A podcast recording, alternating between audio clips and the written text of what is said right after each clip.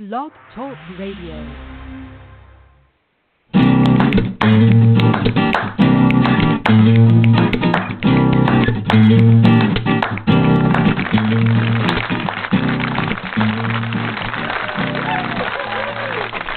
Welcome to Thursday night at the Speakeasy Cafe.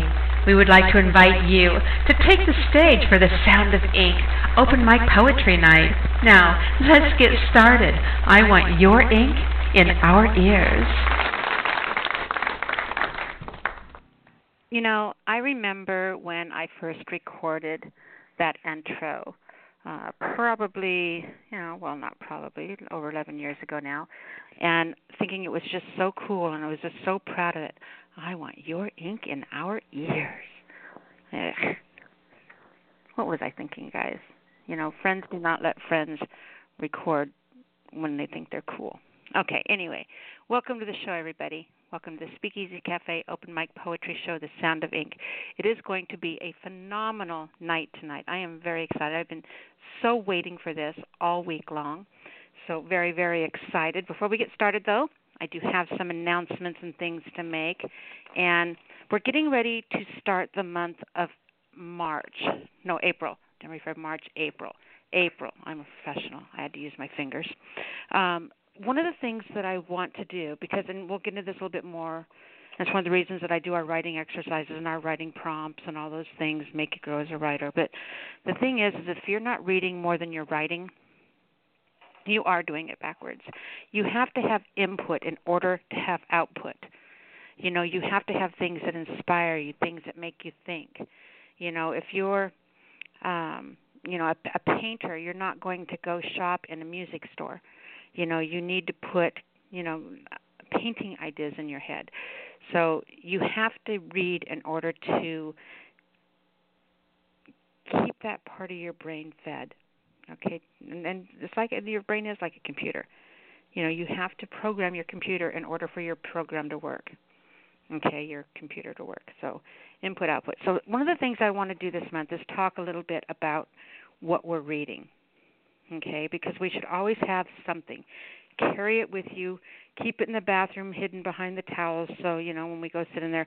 I mean, you guys are doing. You're you usually. I know what you're doing. You're playing your on your video games, on your phones, while you're pooping. I know. I'm I'm clairvoyant this way. So instead, keep a poetry book in there. Okay? Because nothing says happy bowels like poetry. I don't know. Figure it out. Find five minutes in your day where you can sit and have some fun reading. Okay, even if you read just one poem a day. So during the month of um, during the month of April, I want to have us kind of share what we're reading, or if we have a poet that we really like, or what book we're on, or what we think of our book. You know, we don't have to make it big, long discussions, but just share. Right now, I'm reading one called Humming the Blues, and this is there's a couple of books that I have read and reread until the pages and covers are tattered. In fact, every time I go to a bookstore and I see like this book sitting there secondhand, there will be three of them and they're three ninety five. I buy every single copy. One, so I never am without one, and two, so I can give it away. Okay, it's, it's that good. Um, so it's this book. The book's called Humming the Blues. The other book that I do that with is um, A Night Without Armor by Jewel. Yes, awesome, amazing. And another one is Sara Teasdale. Those are like the three books in my thesaurus that I take with me when I go anywhere. You know, and it's like I, I know I may want these while I'm out, so I have to take them. You know. Anyway, so the one that I'm reading this week or reading right now is called Humming the Blues. It's it's by Cass Dalglish, and it's very very amazing. Um, one of the oldest pieces of writing in the world that's signed by the author was written by a woman. I don't know if you guys knew that or not. And this woman, she studies ancient languages, and this book is written not from an exact interpretation because it is a lost language. No one knows how to speak it. No one knows what it is anymore. Um, but it's her interpretation of what it, this woman could be saying from what they can understand from what's there that they do understand or whatever. Anyway, it's a phenomenal book. I absolutely, you guys should order this. Go to Alibris. If you're going to buy books, always check out a Alibris.com. It is a network that is tied to like zillions of bookstores, and you can go to the store. You know, even go on Amazon where you think you're getting the best deal, and it's like, oh my gosh, I just found this book for twelve dollars, and normally it's twenty-two. And you go on Alibris and you get it for three dollars. Okay, I do all my book buying on there. So uh, a Alibris, A L I B R I S, Alibris.com. Okay, go check out Humming the Blues. If any of you get that and read that, or find it and read it, I would love to hear what you think about it. It's the most beautiful, expressive, feminine language I have ever heard in my life, and the story that she tells through these series of prose poems is absolutely amazing. And if we have time later, maybe I'll read you uh, a little piece of one that I think is really cool. Okay. The next thing that I want to talk about is uh, first of all, let me do this real quick. The number to call in six four six five nine five three nine six five. That's six four six five nine five three nine six five. Alrighty. So if you're uh, going to call in and read, you can get into the queue. Before we get started, um, if you're not checking out our worldwide poetry project yet, you need to do so. I would love it if you do so. You will have fun if you do so. That is facebook.com forward slash groups forward slash rock that poem. Alrighty and it's a real fun anonymous way to share poetry with the world. You know, if you can do rock paper scissors and glue, you're good to go. So a lot of fun. Please go check that out. Rock that poem forward slash groups forward slash or no Facebook yeah Facebook.com forward slash groups forward slash rock that poem. All right. The next thing is workshops. We've got Luna doing one. We've got Larry Shepard that's going to be doing one. We have Emily that's going to be doing one. I'm going to be doing some. We're probably going to have one. I'm speaking. You know how the, the power of the spoken word, right? We all know how important that is. Um, I applied for a writer's residency program here that's going to be either in April or the first couple of weeks of May. And if I do that, it means that I'm going to be gone for a Thursday. So we have we will be having a because I know cross my fingers cross my toes, cross my eyes that I get accepted for this writer's residency program. If that happens, then we'll be playing a workshop on the Thursday that I'm gone. So that'll be real fun. So there may there will no there will be one coming up very soon. All right. So the workshops um, would love to have you do one. You don't have to be a professional workshop provider in order to host one of these workshops with us. Uh, basically, the whole concept is is that no matter what kind of a writer, what type of writer, or where we're at, brand new writers or old seasoned pros, um, we all have something to teach each other, and we all have something to learn. Alrighty. So, and even if you have no idea what to do a workshop on, but you really want to do one, Google it. Writing workshop. They're all over the internet. Pick one that you like and read it, and you know, put your, you know, write it out how you want to do it, and and we'll do one of those. Okay, um, it can be anything you want. We can talk about, you know, we can actually do where we construct a poem together, step by step, through a process, like doing an actual workshop. We can do talk about uh, your favorite era of poetry, your favorite style, your favorite poem, your favorite author. Um, you know, take a form and you know teach how to do that form and the history of where it came from, and why the mechanics of it are so beautiful. Whatever, I don't care. Let's just have some fun together. These workshops can be anywhere between a half an hour to, to or yeah, 30 minutes to a to 3 hours depending on how much time you need. We can pre-record them if you want to do editing on them or we can do them live if you want to have participation from an audience. Uh, remember well we can do them both ways too. The one that Emily and I are planning on doing or I'm help, going to be helping Emily do. Uh, the first half is going to be recorded, and then when the recording is done, we're going to go live and open up the lines for everybody. So we can set it up however you need already, and that will be awesome.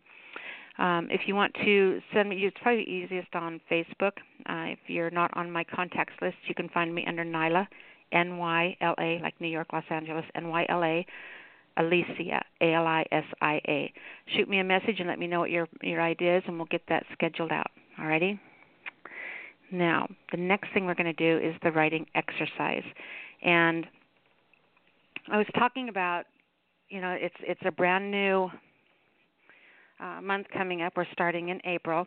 You know, by the way, this is the uh, you know the Happy Easter weekend show because uh, Easter is on Sunday, You know, so it's either Happy Easter Weekend Show or Happy First Zombie Day. I don't know what you celebrate, and uh, I celebrate everything. So I'm making zombie-looking eggs. Okay, um, so that's going to be a lot of fun. But it's going to be a good day. We are going to do our writing exercise now. That's something that I've been giving uh, out since the beginning of the year and I bring that up in the new month because I want to I think I want to do uh, us to concentrate on something different each month. And so the writing exercises that I give you this month are going to be a little bit different than what I've been giving you in the past. All right? These are the ones that I do this month are not going to be for constructing poems. They're just to make you write. Okay? And so what we're going to do this week is an exercise on mastering the point of view. All right. And I was reason that, that this brought this up. Let me highlight that so I know where I am. I don't forget and go off on too much of a tangent and get lost. But I was talking with two different people this week who were. Um, I was talking to them about getting their work published, and one of the girls that I was talking to, I asked her if the stuff that she was sending in to get published, if she had it posted online to be read, and she said some of it was, and I don't know you know i don't i didn't ask her you know what's been accepted or if anything's been accepted or whatever but it kind of made me think because that's one of the things that i will be talking about in my publication workshop that i'm going to be doing um, if you're going to be set, submitting stuff for publication. And that is a lot of times especially because you know we are such an online social community now that if you post your poem online and it's available for people to read a lot of these journals now, whether they're print journals or online journals, consider that being published. It's out there for public consumption. All right? And that's why a lot of you I don't know if you've noticed or not, but I don't haven't been posting my work. And that's the reason is because I'm working on my book and I don't know what's going to go in there yet. So until I get that book done, I'm not posting my stuff online because if I do, that in many cases is considered publishing. So you may send something in to somebody to have it submitted for publication. They have a whole point or a whole group of people who do nothing but search online. So they'll sit there and they'll say, "Okay, we like these 500 poems, but we need to cut it down to 300." All right, and they go through their elimination process. One of the things that they will do before they make their final selection is they look for your work online and if they've got a brand new piece that nobody's ever seen anywhere and they've got a piece that's been out there and everybody's read, they consider that published. So you could be shooting yourself in the foot, sending something out for publication, having it not be accepted, and you're sitting there calling them all kinds of bad, horrible names because we're writers and we can think of wonderful, amazing things to call people because they didn't publish our damn poem. When in reality, they were going to, but they chose the one that isn't published anywhere and people haven't read yet because that's going to help them sell books. Okay, and that's what they're in the, business to do. So kind of think about that. And one of the things that I do because you know you still do want to share work. One of the things that I do is I a lot of stuff I won't even put up unless it's already been published.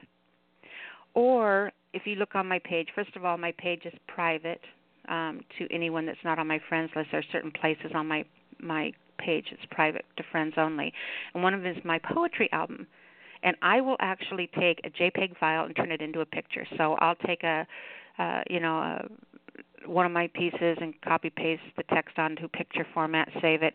So when I post it, if somebody's searching for a line in my poem, they're not going to find it because it's a picture poem not a text poem. Does that make sense? You know what I'm saying?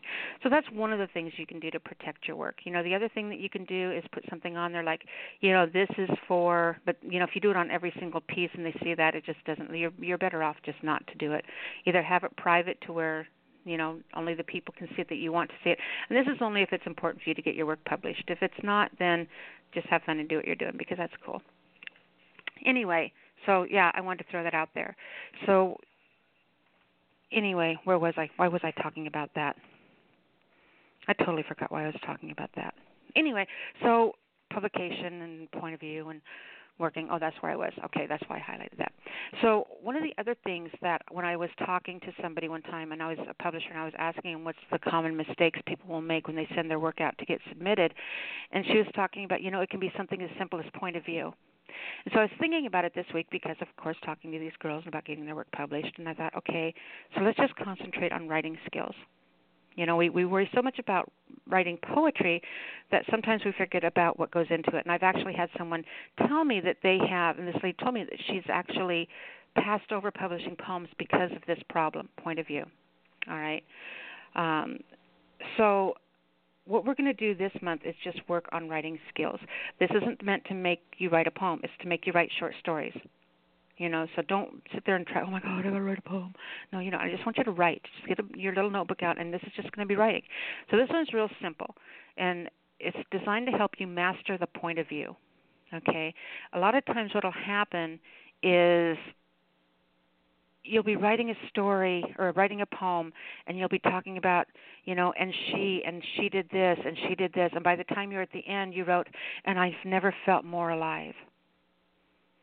Somehow in the process the point of view changes and that's very confusing for the reader. And you know i've had her she told me that she's had to pass over things you know because someone wasn't paying attention to the point of view and it switches in the middle.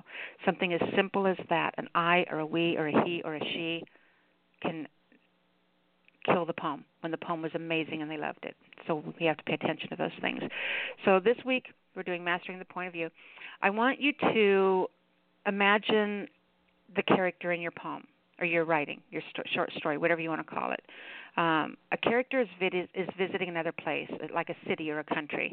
You know, say that she's um, visiting Paris, okay, and she sees something there, or something happens there that makes her want to stay, and ultimately, ultimately, your character makes the decision to stay.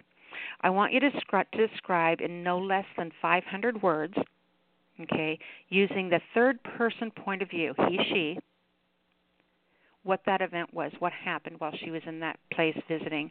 You know, what did she see? What happened? Who did she meet that made her decide to stay? All right.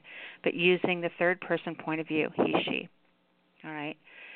Then I want you to rewrite it using the first person saying I all right.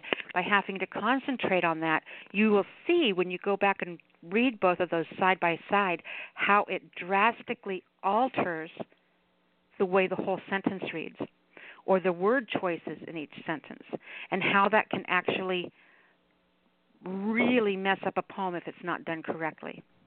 Okay? The other thing um, the other thing that you want to think about with this, which is really kind of cool, is I mean, if you think about it, and I know everybody has a problem with editing. I don't like to edit. This is raw off the mind, man. I just spewed it out on the wall, and there it was, and it was gorgeous, beautiful, and amazing. And okay, all right, fine, but I don't care. Editing's even a painter stands back from the canvas and looks at it and studies it before deciding to add the finishing touches and signing their name. Editing is important, and especially something like this. You know, making sure that your your um, point of view throughout the entire piece is consistent, that your word usage is consistent. All right. Um, writing in the third person perspective, uh, perspective. Okay, one of the other things that, that's really beneficial about this is when you're writing in when you're writing in the third person perspective, especially like an emotional an emotional situation, all right. In first person, it helps you find your character's voice. Okay, helps you writing in first person perspective. It helps you find your character's voice. It helps you determine the personality. It helps you create depth. You know, it's a much more emotional way of writing you know, and you're telling the reader about your character, what they think, how they feel, what they're doing, you know, instead of telling them as an observer. All right. When you rewrite it in the third person, if that's the way you prefer, you know, like maybe you much prefer writing in third person, by writing it in first person first and then rewriting it in third person, what you're doing is enabling yourself to bring that first person emotion and passion into the observation of the third person. Does that make sense? If not, come back and listen to the beginning of the archive on this for you know 10, 15 times. It'll sink in because I probably didn't say it right, but you know what I'm trying to say. I hope. So yeah, uh, your assignment, your exercise for this week is uh, your your character is visiting another place, city, country, sees something, something happens, meets someone that makes them want to stay. Describe in no less than 500 words using a third uh, person point of view, he, she, and then rewriting it using first person, I. All right. So that is your that is your exercise for the week. Now, for your writing prompt, which is different from an exercise, exercises are supposed to make you messy and get sweaty and leave you breathless. Poem is a prompt is actually to produce a poem for you, have you produce a poem. And my oh, I had it written down. Where did it go? I hate it when I do that. I did that because I was moving from one page to the next. I don't. Know, I don't care. I know where it is. I know what it was. So I want you to, because of the, the I, this came up because of the exercise I gave you, the title. So I want you to write a poem where the title, a line in it, or the concept of it is he said, she said, but would you believe? All right. That is your prompt for this week to produce a poem with. He said, she said, but would you believe? So that can be the title, it can be a line in it, or just the general concept of the piece that you write. So there is your writing prompt. All right. So before we get started, I want to let you know I always uh, start and end each show with an audio track. So if you're a recording artist and you would like to have us play your piece on the air, you can email email those to me at the speakeasy the word that's in there, the speakeasy cafe at gmail.com. The speakeasy cafe at gmail.com. All right. And we can get those uploaded to the show's library and play them. The piece that I'm going to start the show with tonight is uh, called Boyinaband. Awesome, awesome piece here. I hope you guys enjoy it. It's called Don't Stay in School. Here you go, and we'll be right back.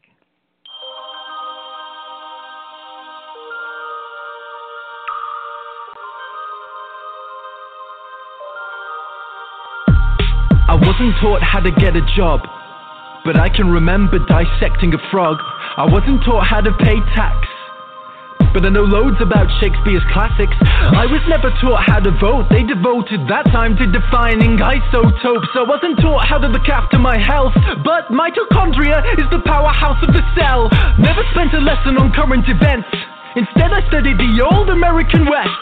I was never taught what laws there are. I was never taught what laws there are. Let me repeat, I was not taught the laws for the country I live in, but I know how Henry VIII killed his women. Divorced, beheaded, died. Divorced, beheaded, survived. Glad that's in my head instead of financial advice. I was shown the wavelengths of different hues of light, but I was never taught my human rights. Apparently, there's 30. Do you know them? I don't. Why the hell can't we both recite them by rote? I know igneous, metamorphic, and sedimentary rocks, yet I don't know squat about trading stocks or how money works at all. Where does it come from? How does the thing that motivates the world function? Not taught to budget and disperse my earnings. I was too busy there rehearsing cursive. Didn't learn how much it costs to raise a kid or what an affidavit is, but I spent days on what the quadratic equation is. Negative b plus or minus the square root of b squared minus 4ac over 2a. That's insane. That's absolutely insane. They made me learn that over basic first aid or how to recognize the most deadly mental disorders or diseases with preventable causes, or how to buy a house with a mortgage if I could afford it, because abstract maths was deemed more important than advice that would literally save thousands of lives. But it's cool, because now I could tell you if the number of unnecessary deaths caused by that choice was prime. Never thought present day practical medicines, but I was told what the ancient Hippocratic method is. I've got a headache, the pain is ceaseless, what should I take? Um, maybe try some leeches? Could we discuss domestic abuse and get the facts, or how to help my depressed friend with a mental state? Um, no, but learn mental maths, because you won't have a calculator with you every day. They say it's not the kids, the parents are the problem. Then if you taught the kids to parent, that's the problem solved then. All this advice about using a condom, but not for when you actually have a kid when you want one. I'm only fluent in this language, for serious, the rest of the world speaks too. Do you think I'm an idiot? You chose to solo over the political system, so like a typical citizen, now I don't know what I'm voting on. Which policies exist or how to make them change me. Weaves, je parle un peu de français. So at 18, I was expected to elect a representative for a system I had never, ever, ever been presented with. But I won't take it. I'll tell everyone my childhood was wasted. I'll share it everywhere how I was educated. And insist these pointless things don't stay in school.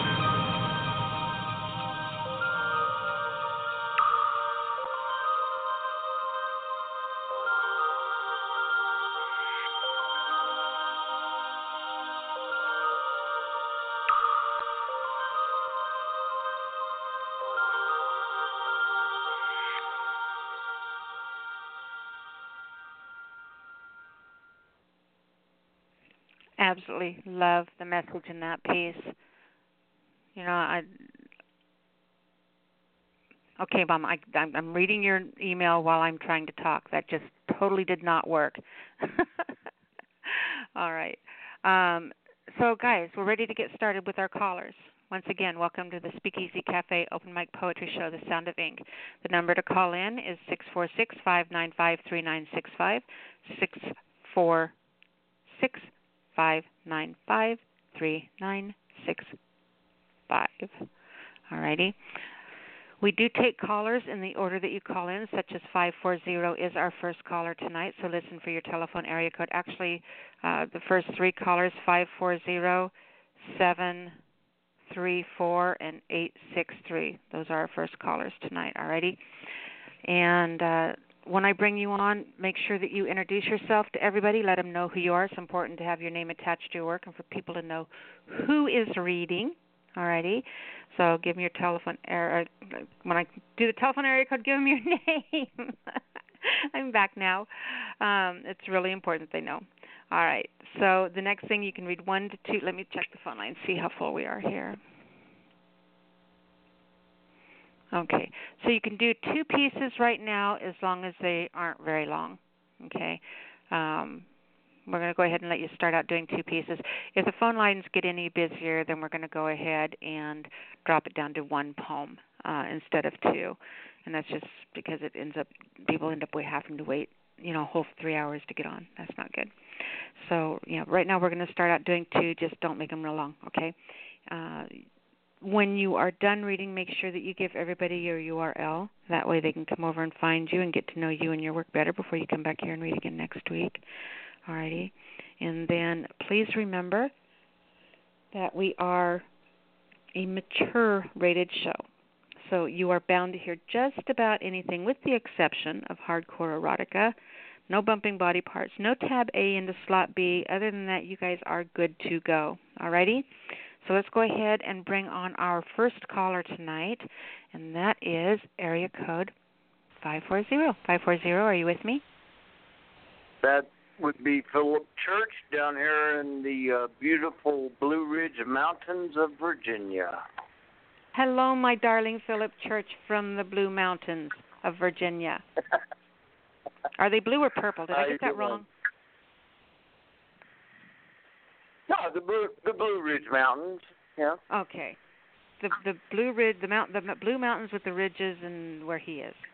We gotcha. Well, they're, and they're smoky. They, they they they look smoky too. You know, we got Smoky Mountains down here too. and they have woody boogers in them or something like that. Wood boogers, yeah, yeah, we got, yeah, we got a bunch of wood boogers running around down here. Ooh, don't get me started. I'll, be out chasing wood boogers tonight. I want to go chasing wood. How can you not love saying that? That's like the happiest thing in the world. I'll never forget that. I even had to look it up and everything. But wood boogers. I want to go out shoot. That's like better than doing snipe hunting. I don't want to go snipe hunting. I want to go hunt wood boogers.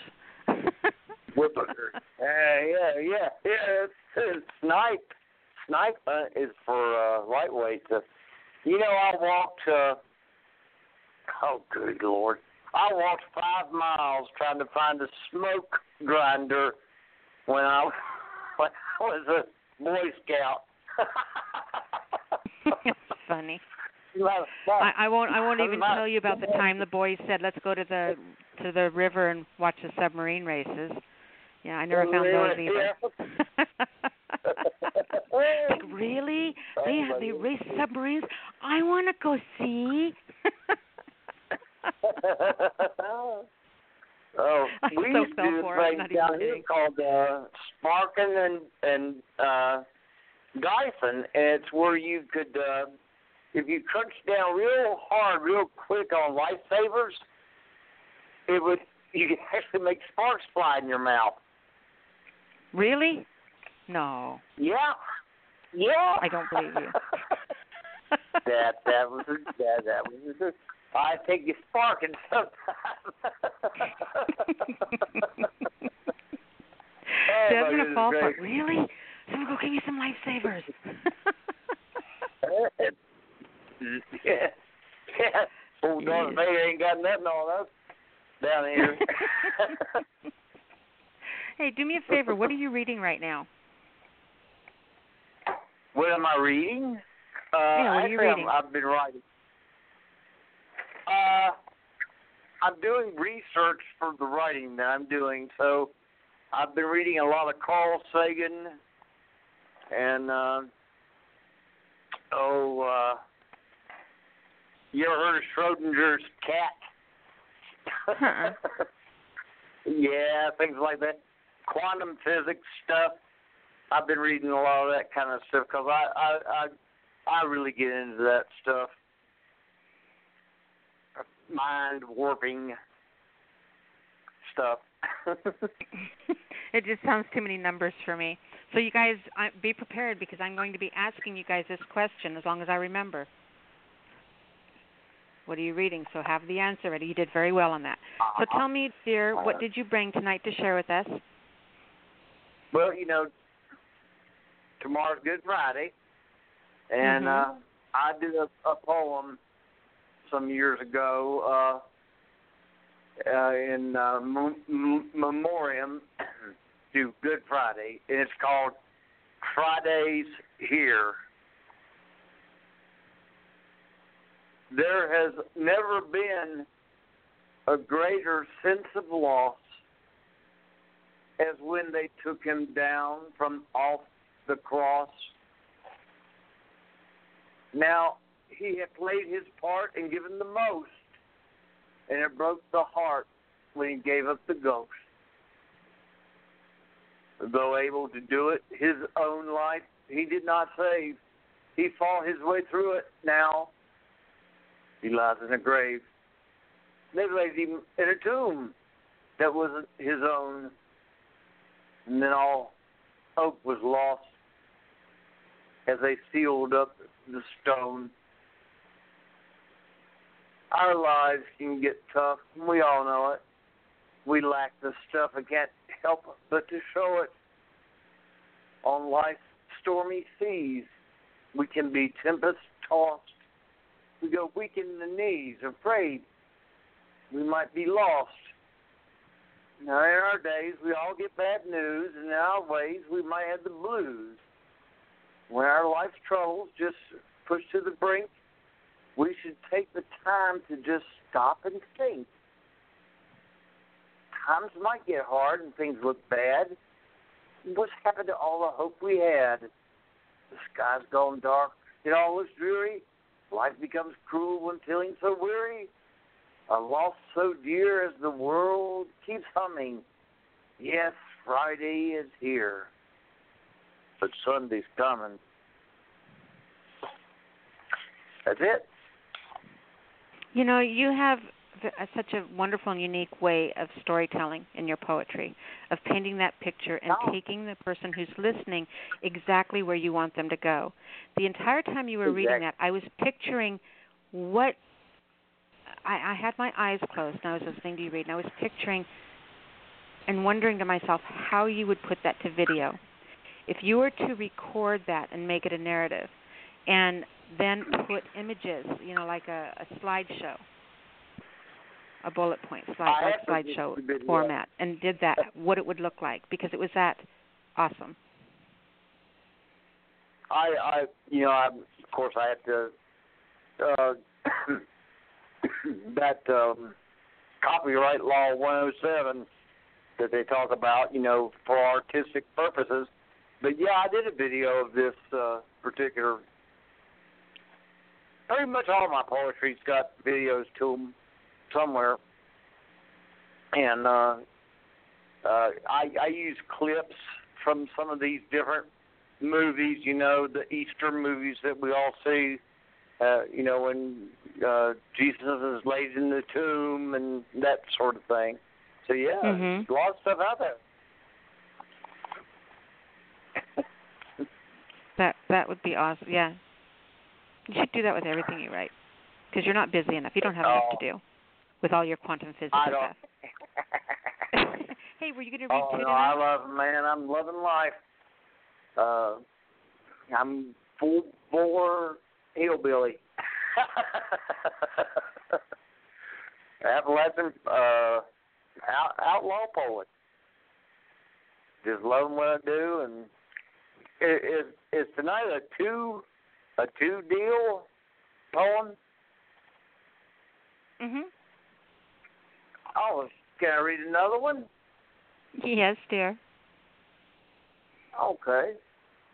Well, we'll keep it on the same lines. Uh, this is uh, this is called Golgotha Purchase, and it's uh, it's an inspirational poem that's done in four quatrains and a couplet. Here we go. I can't change the past, but this I know. You say to leave it behind, to just let it go. I'm reaching out my hands to heaven above and praise you, my God, for your forgiving love.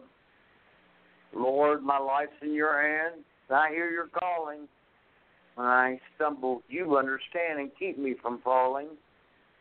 You took the charges against me when my life was a loss, and with your mighty hand, you nailed all my sins to that cross.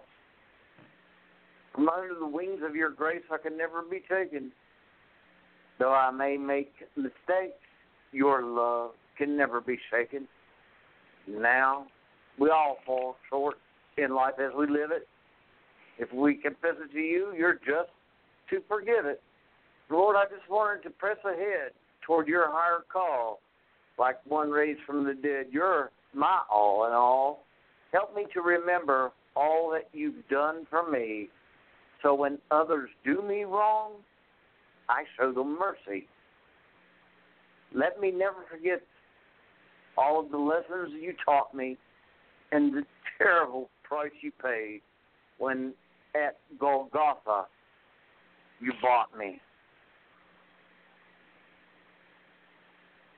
That's it. That was awesome. Yeah, thank I'm glad you. you, I, I'm glad you read another one, my dear. Ah, thank you. You're very welcome. You So do uh, me a favor. A lot Go of ahead, people I'm sorry. don't know I'm on oxygen as we're talking right now. uh, I, I, I have a oxygen uh, tube uh, uh, uh, keeping me uh, keeping me going here at Michigan. I that's Michigan you can't Control. hear it on here. I can't hear it, so Good. Oh, good. Okay, good. yeah, I'll worry about that good. sometime. Nope, can't hear it at all, my darling. All righty. Well, I'm gonna scoot on down and give some other folks a chance to uh, read their poetry. all right, I, I sweetheart. missed you last week, and I'm glad to be back. Well, we are glad to have you back, and you did a great job tonight. So thank you, sweetheart, so much. All right. Thank you, Nyla. You're welcome, love. Bye bye. All righty. Our next caller comes from area code seven three four seven three four. You're on the air. Hello, Nyla. This is Dennis. I'm uh, glad to be here tonight. Hey, Dennis. How are you, sweetheart? Well, I'm I'm doing real well, and I hope you're feeling better this week. I am feeling better, much better than I was last week. Yes. Thank you. wonderful, Wonderful. Yes, and uh, it's been a good week, and uh, I, I, I appreciate the poetry of Philip Church and uh, what he brings to the mic. It's uh, very meaningful and uh, very timely at this at this uh, time of the year, and uh, it, hmm just let him know it's appreciated. That will mean a lot to him, I know, and thank you. Beautifully said. So I'm excited you're here. I cannot wait to see what you brought us. All right. Well, I, I share with you first uh, the book I've I've been reading right uh, currently is uh, the title is Filtered Light, and it's it's a poetry book written by a friend who passed away just a couple of years ago. His name is Pietro De, De Giorgio, and it's so packed full of so many wonderful poems. And he, I get into it, and I have to read them, and then reread them, and let it sink in. He writes on, on a lot of levels, and uh, you just don't get it on the first read. And but well, he's he uh, is very he was a very uh, good poet, a, a very good wordsmith, and I do appreciate his poetry, and I, I hope someday I'll be able to write something like him. I know I'll never master his level, but you know, at least it's something to shoot for. uh, you know, I don't know if you have anything that you could read this week, but next week, if you want to come on and read one of yours, and then maybe read one of his as well, that would be kind of cool to share. Oh yes, that would be. Sure would. I'd love to hear one. All right. Well, tonight I've brought uh, a poem here that uh, I think anybody can relate to that has shared their uh, poetry publicly. And uh, the title of my poem is Open Mic. And it starts like this Open mic night at the club. I have a new poem to share with this crowd, a rough looking bunch that was not interested in listening to those before me. Waiting my turn, the butterflies take wing, two more ahead of me. I notice the exit sign is looking more inviting. I, be- I begin my deep breathing. The Zen thing is not working.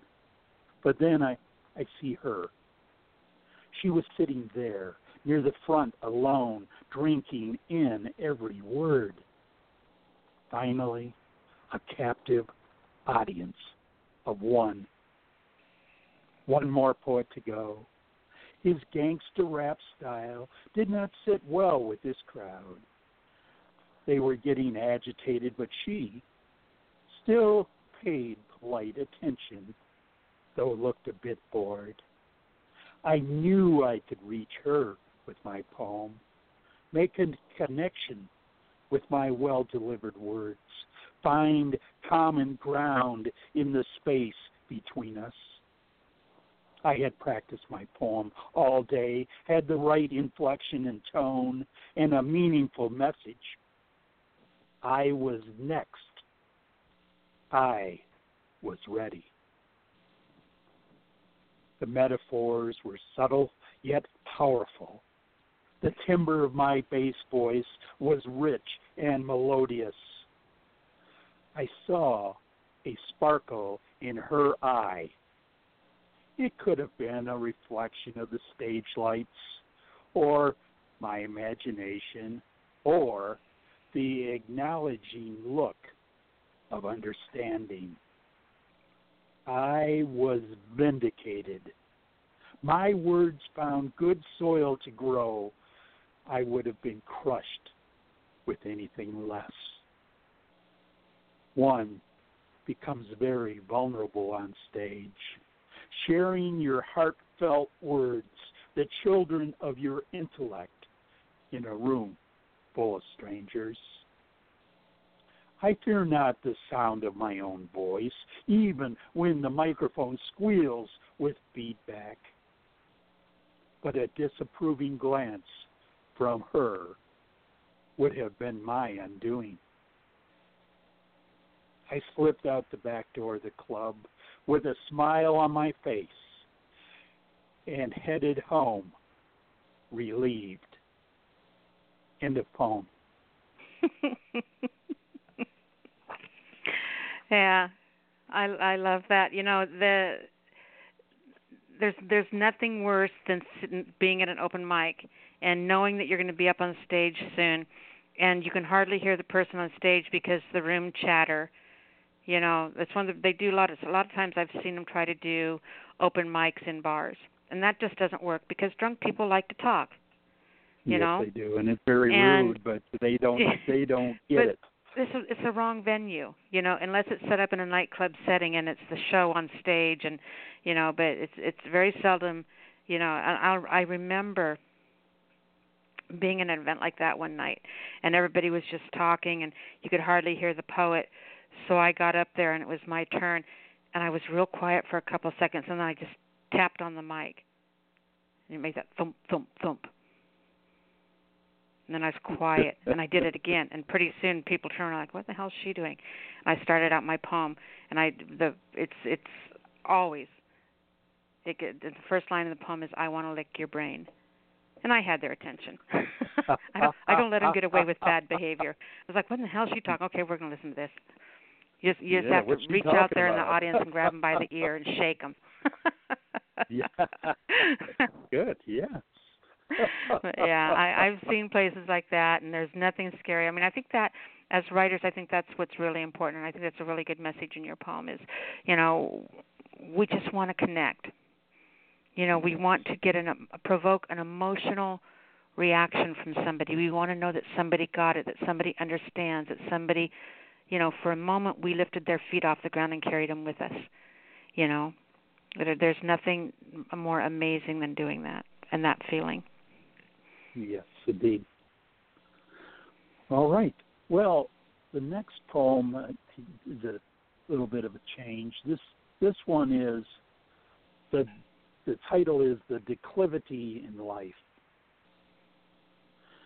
The dreams and aspirations of youthful idealism become unraveled, crushed by merciless reality. They come crashing down as a forsaken bird, no longer buoyed up by the updrafts of optimism and hope.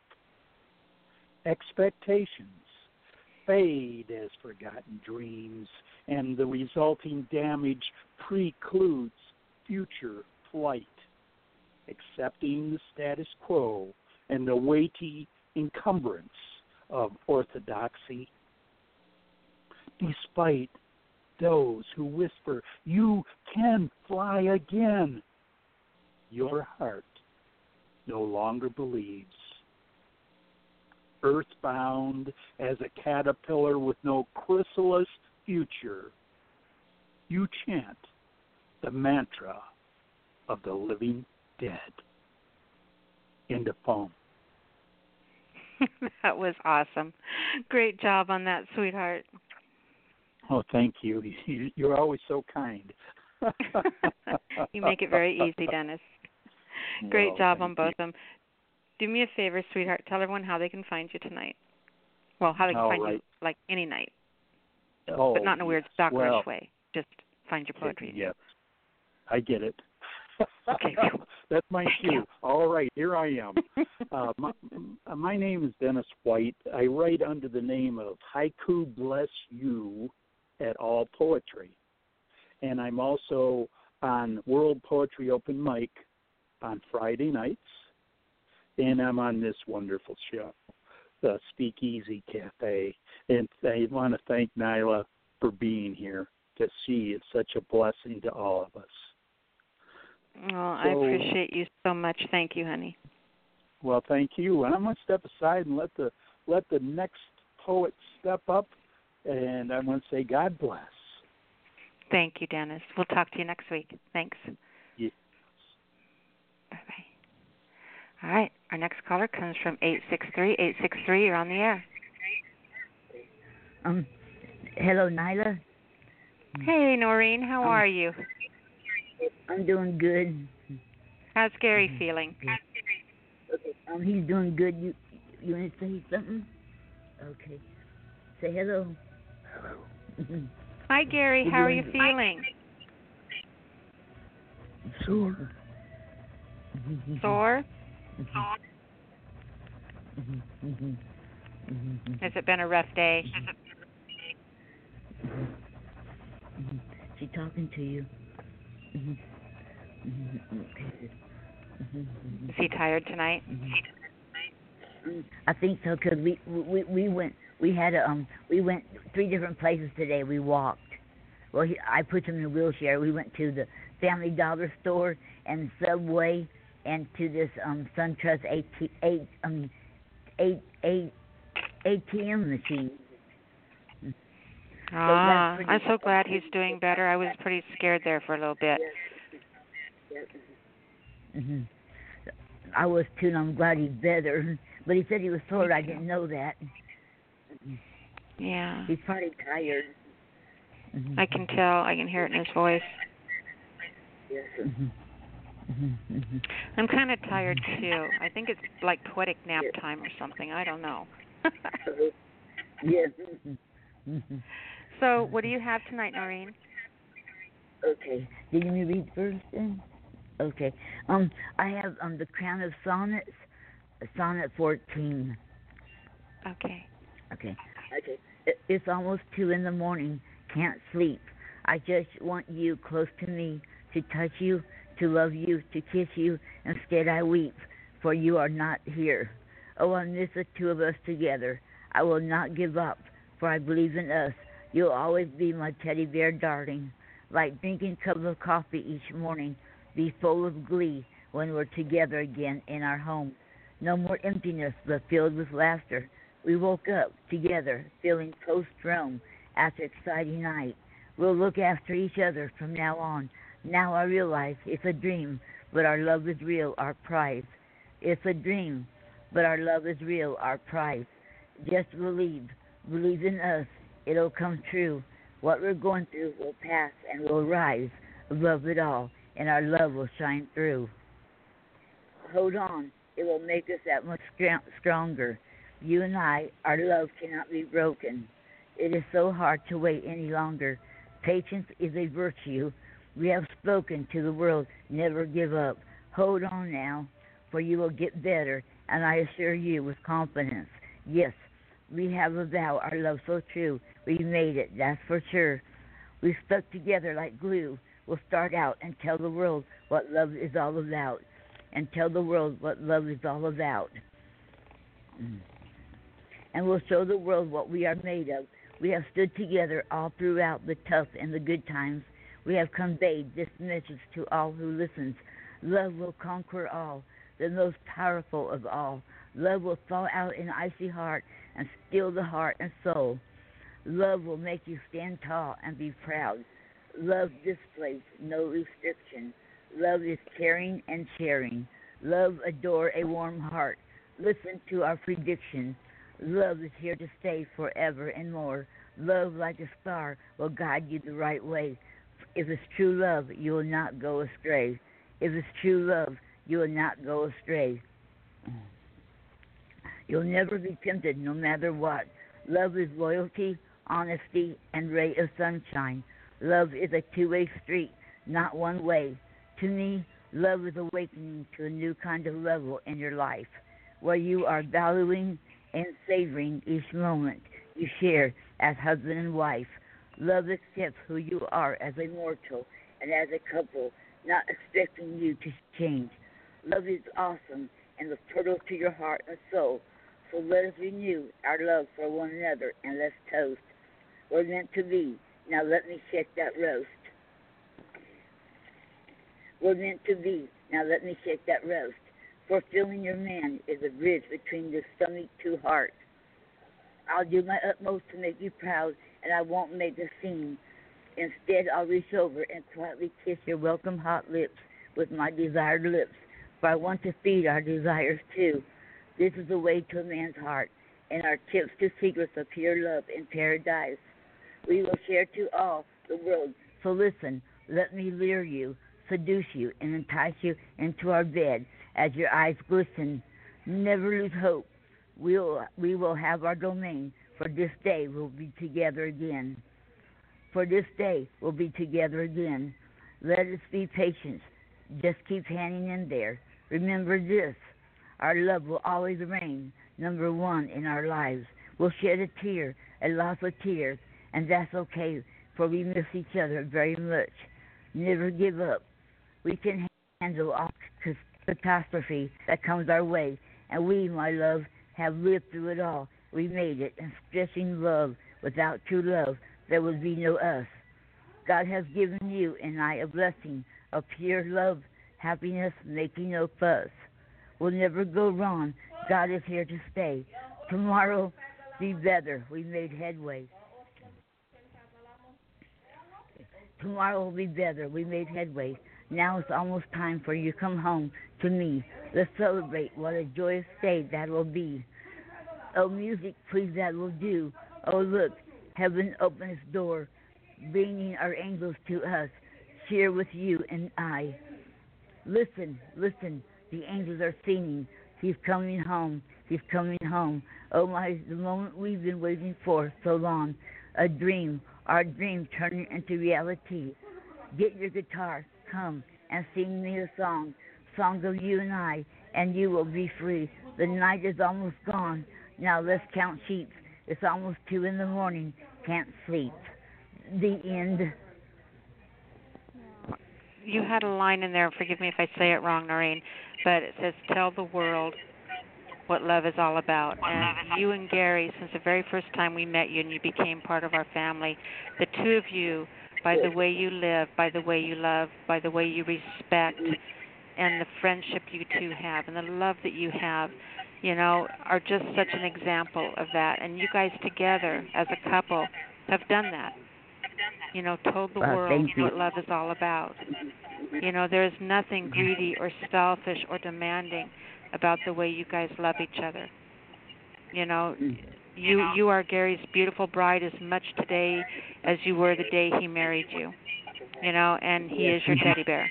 and it's Yes, just a beautiful thing. It is absolutely a beautiful thing to have you and our family with us, to have you and Gary both together, you know, Mhm. just being people that we love and appreciate and admire and are thankful for. I just want you guys to know that. And I'm really glad that Gary you. is feeling better. Me too. Okay. Mm. Okay. Why don't you see if he wants to read? If he's too tired tonight and sore though, don't don't make him. You know, you can read one of his if you want. So, you know, but if he wants to read, I would love to hear him read. Say, um, did you want to read? You don't want to read? Did you want me to read one of your poems? Hmm? Did me read it for you? Okay. He said he for me to read one of his poems. Yeah, I thought he would say that. Okay. Yes. hmm Um. Uh, mm.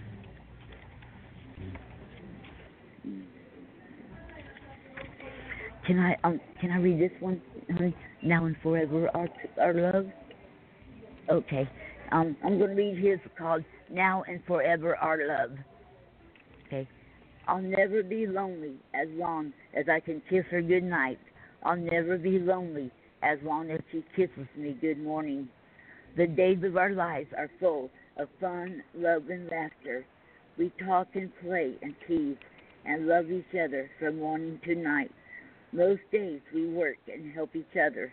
We seldom ever fight. If we do, we give our love for each other to make it right. Yes, she has her opinions and I have mine. The one thing that never changes, I have her love and she has mine. The end.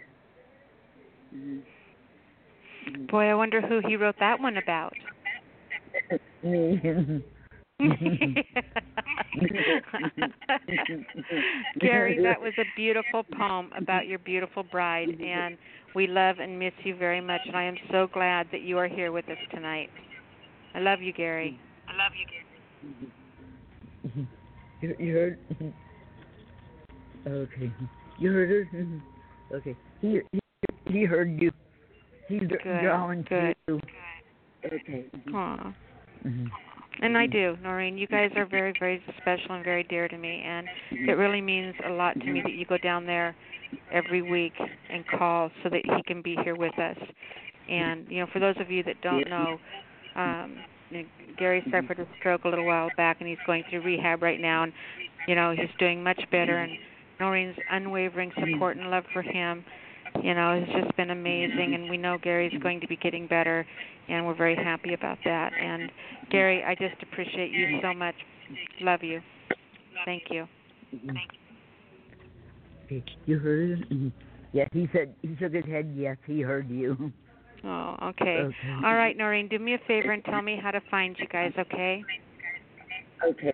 And you can find us on um we you can find our books The Aura of Truth and Two Hearts in One. You can find it on Amazon.com, and you can find Gary Gary on and I on our on our website official one, um, Gary and Noreen Snyder dot wix w i x dot com front slash poetry, and you can find um Gary on um on Facebook.com front slash Gary Snyder, and you can find him on WikiNut, and you can find him on PoetryPoem.com. You can find him on Reverb Nation. And I'm adding these songs I'm finding uh, that he did in the art back on Reverb. I find him in the archives, so I'm putting them up there for him. okay. That is awesome. Okay. Yep. And then okay, that sure is because I enjoy it. Oh, I bet you do, sweetheart. Yes, yes. Okay. And then you can find me on um, uh, Facebook.com front slash Noreen Ann Snyder, and you can find me um, on um, ReverbNation.com, and you can find um, me on um, and WikiNut.com. And we're also Googleable and you giggleable. yes, ma'am, you are. All right. Thank you oh, so much. Oh, Go ahead. Oh, I want to thank One Sapien and I'm here for the beer for um sponsoring the show. So we poets have the venue, and so we um have us poets have venue to read our poetry. And I want to thank you, Nyla, and um Christopher Ryan, and Michael Quigg for um hosting the show. So we, we poets have a venue, and we can read our poetry. And thank you for having Gary and I. And we enjoy being part of the family. Mm-hmm. And we love you all. You're welcome. And just so you know, Star Sevron helped sponsor the show this year too. So One Sapien and Roy Murdoch okay. and Star Roy Sevron Murdoch. are three are three sponsors. Okay. Yeah. Okay. I want to thank Roy Roy Murdoch and Star Sevron too for um, sponsoring the show too with, with um One Sapien. Roy Murdoch, by the way, just so you know, is here for the beer. Oh, that's him here for the. Oh, okay, that is. Yeah. Okay, Roy Murdoch. Okay. That's his real name. I didn't know him. Oh, okay. I didn't know him by here for the beer. okay. okay. Um, okay. I didn't even know we it's served beer. I didn't. Only it's your beer bread that I want. All right, Noreen, we love you, honey. Thank you so much for being here tonight. Gary, we love you, and you was a beautiful poem, and your wife did a beautiful job reading it. So thank you. We'll see you next week, honey.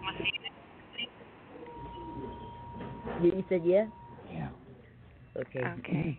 Okay. All right, you get him tucked in so he's all comfortable and isn't hurting anymore. Okay. Okay. All right, Okay. Noreen. We love Thank you, honey. We'll talk to you next week. Okay. Talk to you next week. Okay. Mm, Thank bye-bye, you. hon. You're welcome. All right, our next caller. I'm going to give the next three callers so you kind of know where you are in the lineup. Actually, I may just go run down the line as long as you guys don't start pressing ones. Everything will be good. Our next caller comes from area code 419. Then we have 219 832 256 717 83, excuse me, 859 and 216. All right, and I do see all of your hands up, so you're good to go. And our next caller, once again, area code 419. 419, you're on the air. Hi, Miss Nyla. hey, sweetheart, how are you doing? I'm good. How are you? I'm doing great. So, what are you reading right now? I'm going to read a poem called Beautiful Girl. No, no, no, no, no, no, no, no, no, no. What book are you Oh, reading it- right now? What book am I reading? Actually, I was reading some of my aunt was a poet, and I was reading some of her poetry because I'd like to share one of her poems um, on the show. Um, and I've been reading her her poetry. She passed away on Thanksgiving, so She's Aw, not. She's not I would love published. to have she's you not share one of hers. but- Yeah, um, it's when you go back when they pass away and you go back and read the words that they left you with. It's just amazing, and that's one of the reasons why I like to write. Immor- immorality or immortality. Mhm. But I do have to say that um I didn't catch that girl's name that was just on that lady. Was it Noreen? Noreen. Noreen. Yeah, I just think I'm so touched by the love that she shares with her husband, and the prelude to me reading my piece that I selected for tonight was that when my husband passed away, I thought that like you know no one loved me anymore. I was so alone. Like he loved me so much that he took all of that with him, and you know felt very despondent about that. So then this is a piece that I wrote responding to that, and just to hear their magical love that they share is just really touching to someone that had it and lost it. So I just wanted to say that. so Awesome. All right, start when you're ready, love. okay, um, so I'm just gonna write what I wrote before. So it's called Beautiful Girl, and I wrote this poem was inspiring to me from the land of Israel, where a photographer saw photographer saw the pain in my eyes, in a country so far away that it w- that is what I felt in my heart, wanting to be distant after the death of my best friend, yet still trying to find the beauty in myself to carry on. So, beautiful girl with your tender smile and soft spoken heart. Beautiful girl whose smile is troubled, her heart is so sad and blue. For your eyes have seen so much and are crying on the inside. Your smile, it lies. What is hidden beyond your beauty lay the scars. Wounds that don't open so easily, but are always there under the surface. Wounds that have cut so deep they can never heal. There will always be a reminder, a trigger to conjure up the memories. A simple small thought fleets as soon as it comes, but brings the wound to festering. As soon as it comes, it goes away, but still envisions recollection. Your mind, beautiful girl, is here to stay. Don't let fools get in your way. You are smarter than that. One day you will have your smile back, your eyes to see what they were meant to. One day you will not have to feel the torment, the daily reminder of your wounds. Accepting is the hardest thing. If one can simply do this task, they can accomplish anything. Beautiful girl with your eyes that sparkle and your smile so bright.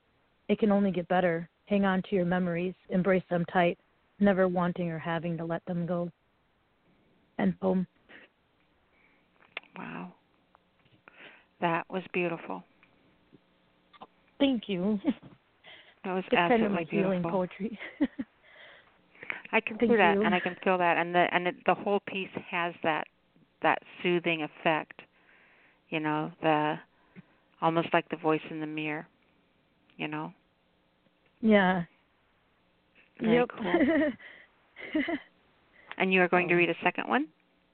I, if I have, if if if there is a time I can, um, I would like to choose one from my aunt. I already picked it out.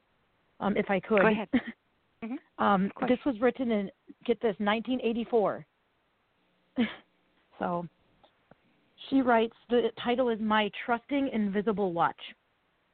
Me not having a watch has no crudeness. It allows me never no time for rudeness.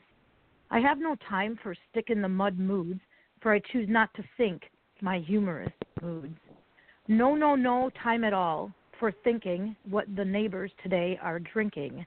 If my nose was nosing someone else's place, it sure wouldn't be here upon my face. Between both my eyes they can see a nose upon this face of me. Yet without a watch I can always find time. Most strangers I ask, smilingly, don't mind. I find time in sharing and always time in caring. My loving time is in my heart. It ticks away, will never part. The watch of materialized colors and style don't mean a thing if your existing time has no spring. Anyone can set the time and listen to it tick, but making the use of invisible time appears to be a trick.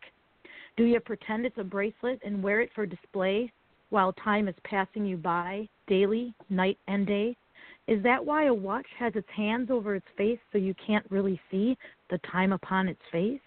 I'm always aware of the time it is, wearing my invisible watch, for I'll never own a modern day portized wish watch. A watch upon my arm or neck would be putting my time still. Time to me is completely free. I spend it as I will. Me not having a watch might not give me peace of time, but making the most of invisible time gives me peace of mind. America needs a change of time to allow people to just unwind. Man created the watch of time with unexpected time to unwind. Many people only have the time to see only what they want to see. It never hurt anyone to see. Your visions are completely free. For God allows me free time, a giver my all. I have no time limited deadlines at all. Time has always been there for me, even though no watch I see. You may think a watch is grand, but God created this untimed land. Never shall my watch show rust. Timelessly, in God I trust. And she signed it, See I Tick. She always signed her poems that reverted back to what the poem was about. That is awesome. How clever is that?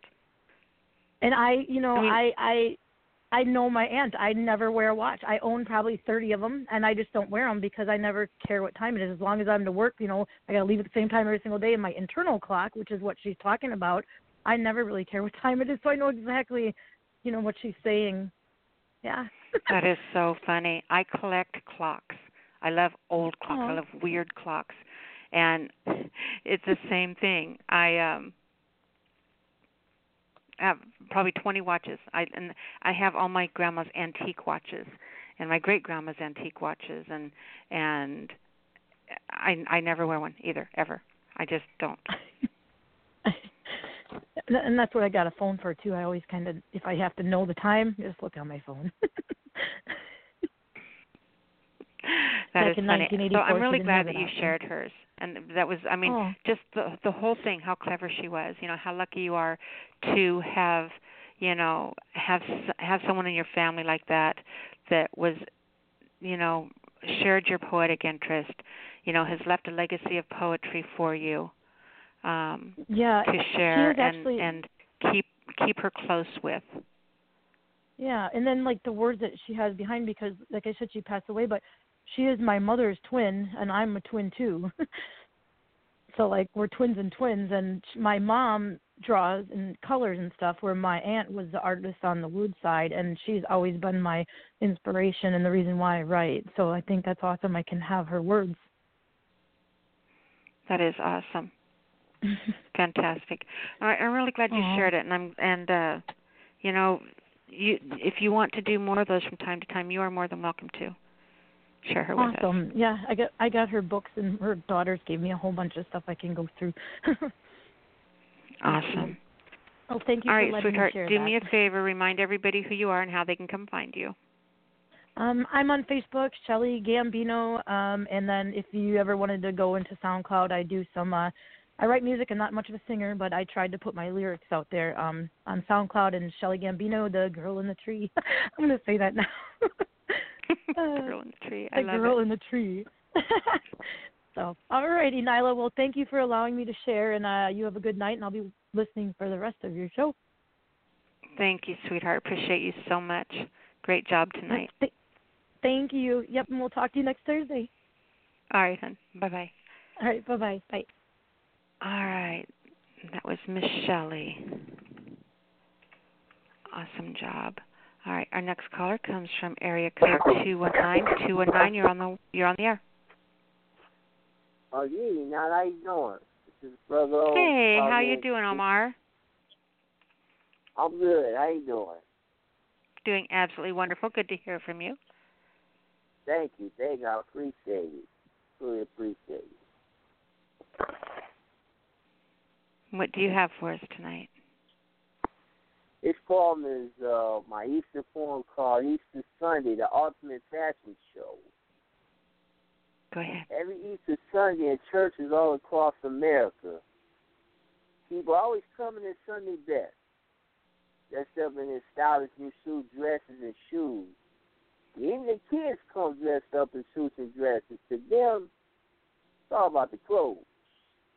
Maybe I'm sounding cynical here. Seriously, though, is a mandatory requirement to sport a suit or dress on Easter? I think there's a glorified fashion show. Just plain ridiculous. Folks buying new outfits for Easter trying to impress people that don't like them or fit in their clique. Attempting to validate your self worth by believing you can change opinions and thoughts of your family and friends by wearing a new suit or dress. That's the real reason why I didn't want to go to church as a kid. They were dressing up for Easter with a passion because I wasn't with this idea to try to impress people by wearing a suit for church every Sunday. Now, I completely understand why some people don't come to church or just turn off our so-called saints and church folks. The house of God should not be a place where people should feel embarrassed and ashamed for not having a shoe wear on Easter, or just to be judged on how they dress. I'm sick and tired of that mess. I know that there are a whole bunch of dressed up messes in the body of Christ. A whole lot of saints that are really covered up, saints in disguise. A whole lot of jacked up people too, trying to be all that by showing off all that bling bling and putting down folks who don't have it like you have it.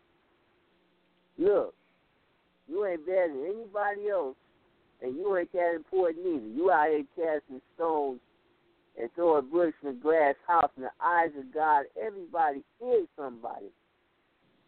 My dear brothers and sisters, God don't care about your clothes. He cares about your soul, regardless of your religion or your personal beliefs.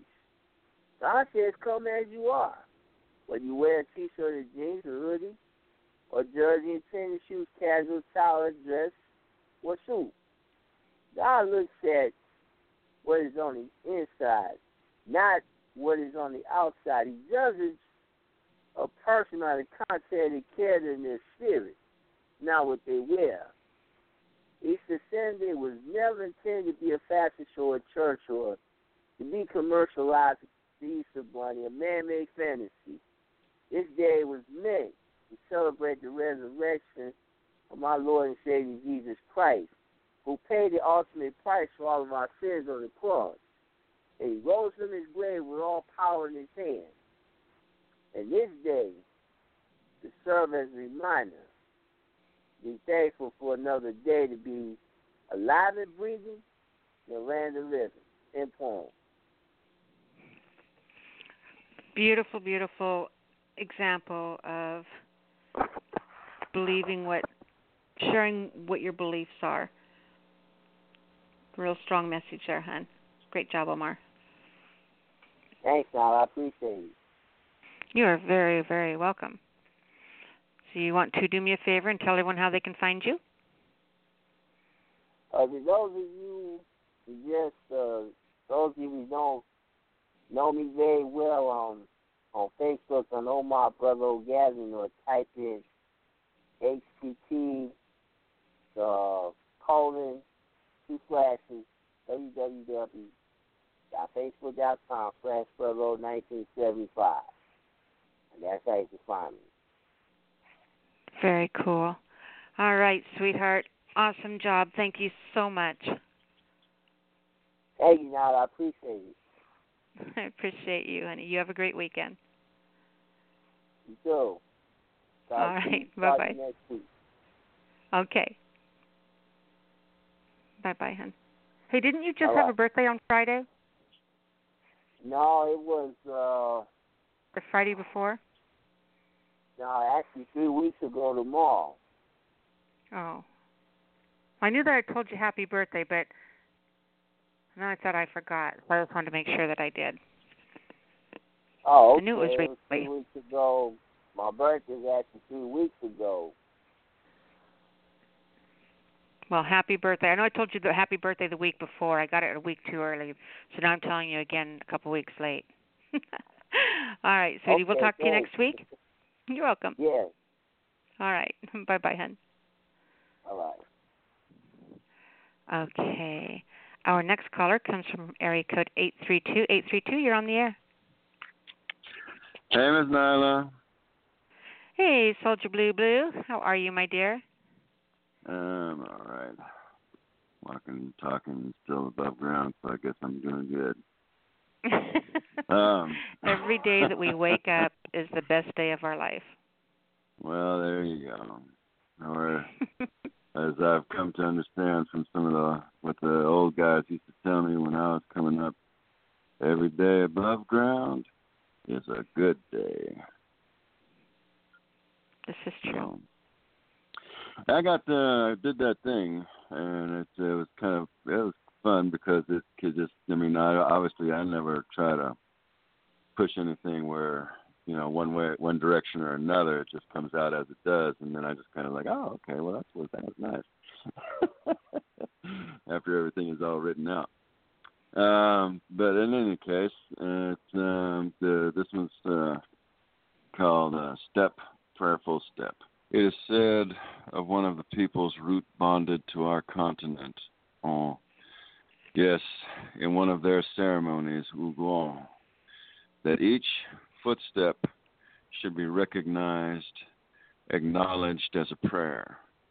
Wigie, apitra a palm touch of us upon our earth, our skin, our flesh, the fleshed breath of our ancestors, wamum pchete, upon the flesh of our earth, ju moninga, her heartbeat is never far away. The drum is an echo. Oh, si, yes, verily it is so. Gibon Comte, so it is. We summon such a dream unto reality. Just as there is no peace pipe, there is no tom tom. Strip away the obscenities of stereotype, trago, and there is only the sacred. We do not dance for others, it is root medicine, mountain stone, Ubechni, a ridge of ghost stones. Each step is a story. Red Earth, Turtle Island. We step, we dance, we walk. Reflexive respect. Birth before womb born. It is echo respect given to the pulse of our mother. Busisi. It is something we have taken the time to learn, to understand, we sing our songs with each press of our feet.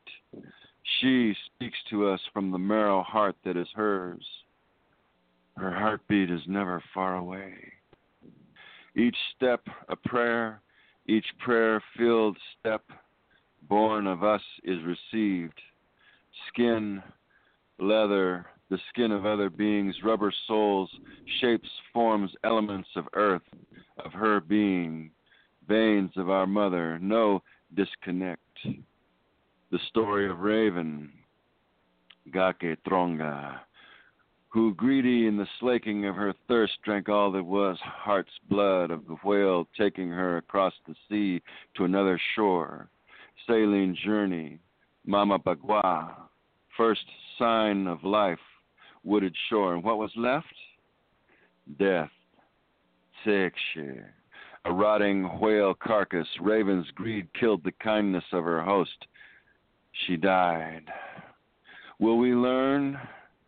Earth has only so much to give us, and each gift has its intrinsic responsibility. When will we learn? Sustainable Earth is in the morph of becoming like unto the whale carcass rotting, and it is for us now to eat the poisoned meat we have made. To dance is to tell the story, apitra, a palm touch upon the earth, each footstep a prayer to be recognized, acknowledged, prayerful footsteps, gifts and responsibility, thinking and understanding, old snakeskin shed of belief, wrote, judgment. Gipa Kfse Will we learn? Earth will be here. We won't. Her heartbeat is never far away. Busisi, Clone Wakthese. The pulse of broken lightning falls. We dance with the blood of the sky upon our lips. The Niju, the singing rain, Earth Mother, Sky Father, Chuch Kajau, Mother, Father, Maker, Modelers, We speak with the prayers of our footsteps. May you hear us. May they please you. Steps, prayers, prayerful steps. Her heartbeat is never far away. We are the ghost road born, and we are always walking our way home. Utsi, home place, hearth, home. Lonke ujonge ubekni. And peace. I love that piece. What was the line? You said a line in there. Um, now it is time to eat. Was it the poisoned earth we made? No, the poisoned meat. Poisoned meat we made. Yeah. I love that line. You know, it, it just mm-hmm. makes me think about how how just everybody as a race, as a human race, we walk straight forward with blinders on. You know, unaware or not caring the wake we leave behind us until we hit the wall and have to turn around and wallow back through our crap. Yep. You know, yeah, a, and we realize the damage we've done, and we're over our heads, and we're done. You know. Yeah. Well, you know, it I was mean, really funny know, I mean, earlier. Um, yeah. Go ahead. No, I was just going to say that you know, I mean, I've, I've, I've I mean, I listen to a lot of uh, my my people and the elders, and I mean, you know, one of the things that that's been coming through more recently, you know, just in terms of you know a lot of people talking about you know what they want to do, what they expect to do, and in terms of you know conservation, in terms of uh, uh, just caring for uh, the earth around us, and the and the, the basically you know the, the one of the, the the messages that keeps coming through is that you know earth is going to be here. We mm-hmm. we basically have become a disease to the, our own sustainable earth. And she will administer the cure. She will be here. We won't you know what's really funny is you know people talk about religion people talk about you know different interpretations of religion all the different things that could have been to make our creation you know. But i i sit there and i look at the world. I'm probably going to get tomatoes thrown at me for saying this but i sit there and i look at the world. And there is only one thing in our ecosystem that does not belong here that is not part of this ecosystem. There is only one thing that is not indigenous to this ecosystem because it is the only one thing destroying it. And you know what that is, right? Yes, indeed. There is only one thing destroying our ecosystem that is not in tune with it, that is not part of it, that is, not harmonious with it. And it's been that way since the very beginning. So that's food for thought. I'm not even going to finish, but I get it. I I know what you're saying. Yeah. And, uh, I mean, you know, that's, as uh, earlier Shelley was talking about yeah. being remembered, the immortality. You know, I've used to have, I still have, even though he's gone, he's still in my heart and my friend. Um, a poet who used to come on here named Rain, and somebody that I connected with on such a deep level I can't even explain to you guys. And um, you know, he he ended up walking down the railroad tracks to a better place and uh, is no longer with us. But he used to during back during the 60s. He was part of that whole 60s beat poet scene, you know, mm. and he used to ride the rails. He was oh. a uh, like a hobo, you know, yeah, during yeah. that time, and would ride the rails town to town, and in the freedom and the free love and all that good stuff, right? And yeah. he used to take his poetry and bury it all over the world. Everywhere he would go, he would sit there under the train tracks or somewhere. He would write poems and bury it, bury them. And I was thinking about what Shelley said about being immortal. You know, the message that you have here about you know where the earth is going, and that's something that I've done twice now. But I plan on keeping doing, and maybe it'd be a fun poetry project for everybody, is to find a container that will not break, crack, be destroyed somehow and make yourself your own time capsule to go out in the world and hide somewhere. You know, I'm I'm a big fossil hunt. I love going out on fossil digs. I'm a huge fossil hunter. I love going out into the woods and rock piles and all this stuff. Something I do by myself and it's a lot of fun. You know, but mm. you know, take it out somewhere, a piece of you and hide it somewhere and maybe a million years from now someone finds it. You know, there's there's Yeah. your immortality. You know. But think about, you know, right. just what if you just wrote a message, Soldier Blue, wrote a wrote a poem and put it in something that's not going to disintegrate and break and just take it with you and bury it somewhere sometime. You know, leave leave that signature, that that piece of you out there in the world somewhere to be found generations and generations later. I think we should all do that. Well, I've done something similar to that. I I um, don't really want to go into exactly what it is that I do, but it's basically like making sure that the seeds are spread and that nothing is ever in one place. Because and it because it means that there's a and and there was a very specific reason for that I started doing that. And it uh did you ever see the uh, the movie about uh called Amadeus No. about Mozart's life? Oh, yes, I did actually. Okay. You remember at the end where he had like finished the uh the um that that last um symphony and his wife refused to to to let it go even though it was probably one of his better symphonies that he had uh, he created and she kept Mhm. it in locked in the glass case and it only came out centuries later you know after it would kind of lost the focus of being uh, in the center of everything, you know, contention or and uh, you know friction or whatever. And I started thinking about that, and it's like, you know what? No matter where I am, no matter what I'm doing, no matter you know who's who sees it or who doesn't, I'm not going to let that happen. I'm going to make sure that there's something somewhere where even I don't necessarily remember where it is because I, Mhm. you know, because of the way things happen through life. You lose touch. You, you, you know, you, you, you forget where you've been. You, you leave things behind, and so I do that. I make sure that there are things that are in places where even I cannot, you know, re- re- retrace my steps, so to speak. And it's going to be there. It's going to be out there. And regardless of what happens, no one will ever be able to collect everything all in one place. it sounds so fun. Seriously, we need to do this. All of us. We need Oh, to start yeah. being little yeah. little Well, I mean, like I said, I just look at liken it to you know something along the lines of like Johnny Appleseed. You know, just throw the seeds Mhm. around, man. you know, say you're right, and I'll, I'll be real quick because we have people waiting. But say you're right, and we, you know, we are we are destroying this earth. That's just plain and simple. Okay, and the human race ends up being gone, except for those couple that l- survive underground. And you know, three million later, we make we, years later, we make our way back up to the earth, and you know, they think, oh, those bastards killed our planet, and they're all evil, bad. And then they find one of your poems buried somewhere. They think, wow, Mm-hmm. there were people who tried to stop this. There were people who weren't bastards.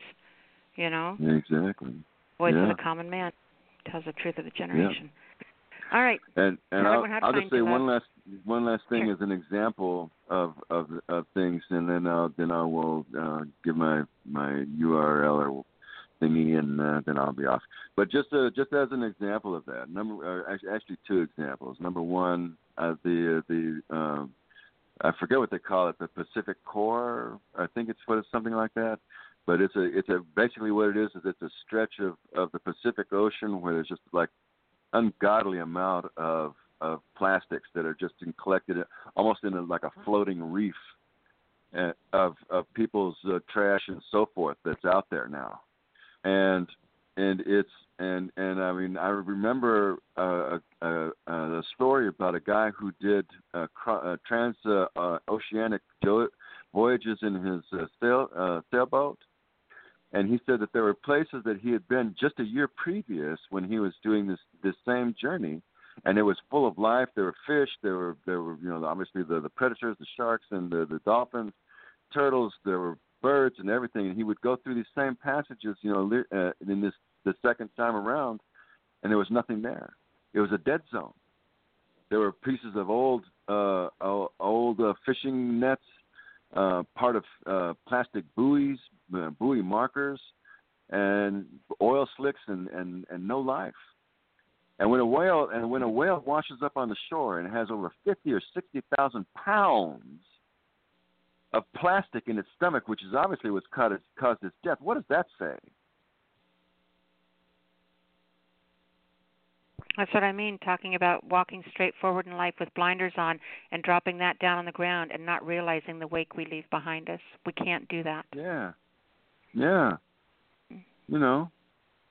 So, you know, it's, it's just, uh, you know, I mean, because like I say, everybody wants to talk about it in terms of prophetic doom. Well, I'm sorry, but that's just not exactly how it's going to uh, translate in, in terms of reality. The doom has already started, whether you realize it or Yeah. not. Anyways, um, I will leave it at that because, uh, again, like you said, there are other folks waiting. Uh, uh, Soldier Blue Blue, actually uh, under Rafe Wild uh, as the name, and then in parentheses you'll see Soldier Blue Blue, and uh, it's on Facebook, and so that's where you can find me. awesome. All right, Soldier Blue. Great job tonight, honey. Thank you. Thank you. Appreciate it. We'll Appreciate you next giving me the time to or the space to be able to to speak my work. I appreciate that too. I don't take My anything for granted. My I pleasure. don't You take know, it for granted. if I if I can eat to- six months worth of oatmeal for you, then you know anything. Uh huh. All right. All right, and we'll talk to you later. All right. Bye, sweetheart. Good night. Miss Paula.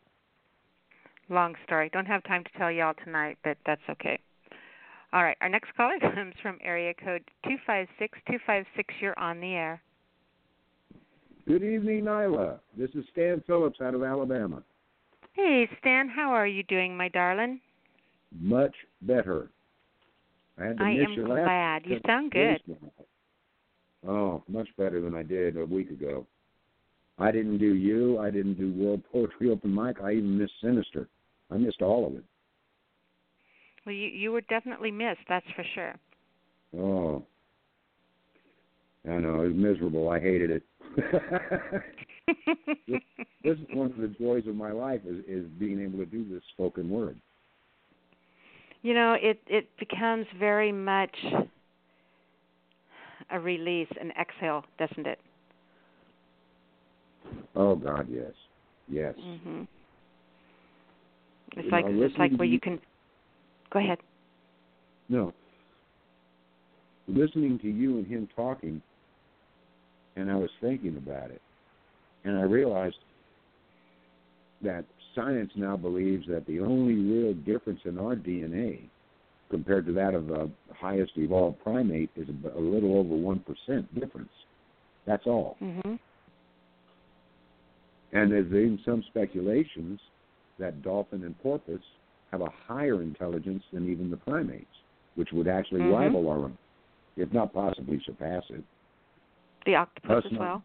Yeah, us not being the sharpest pencil in the box, that, that could explain a few things. So let me Uh, ask you a question. You that you said, okay, we're not the sharpest. You know, there's a chance we're not the sharpest pencil in the box. You know, and our DNA is, is only so and so percent above an ape. The dumb ape, the big baboon. All right? Mhm. The big baboon lives in harmony with its surrounding. Do you know will why? be able to live in harmony with its surrounding, barring any catastrophic natural event forever. right. Do you so know which why? one of them is stupid? Exactly. Here's the thing. when you take any primate, they are dictated to by their instincts. Even as highly intelligent as dolphin and porpoise are, they are dictated to by their instincts. Mhm. So even if the, even if the highest intelligent primate or dolphin or porpoise is observing a bird flying, it's only an observation because their instincts dictate that they are either landbound or waterbound. Human free will and imagination allows us to imagine how can I achieve that. That's our greatest gift, but it's also our biggest responsibility. We have done phenomenally with the gift, not so much with the responsibility. Agreed. Except for just- whoever invented those orange circus peanuts. That was not good. Pure genius, huh? However, Peeps, that person deserves the Nobel Peace Prize. For peanut. Easter Peeps. Oh, there you go. Yum. Yum. Okay. So, happy happy weekend. Oh yes, yes.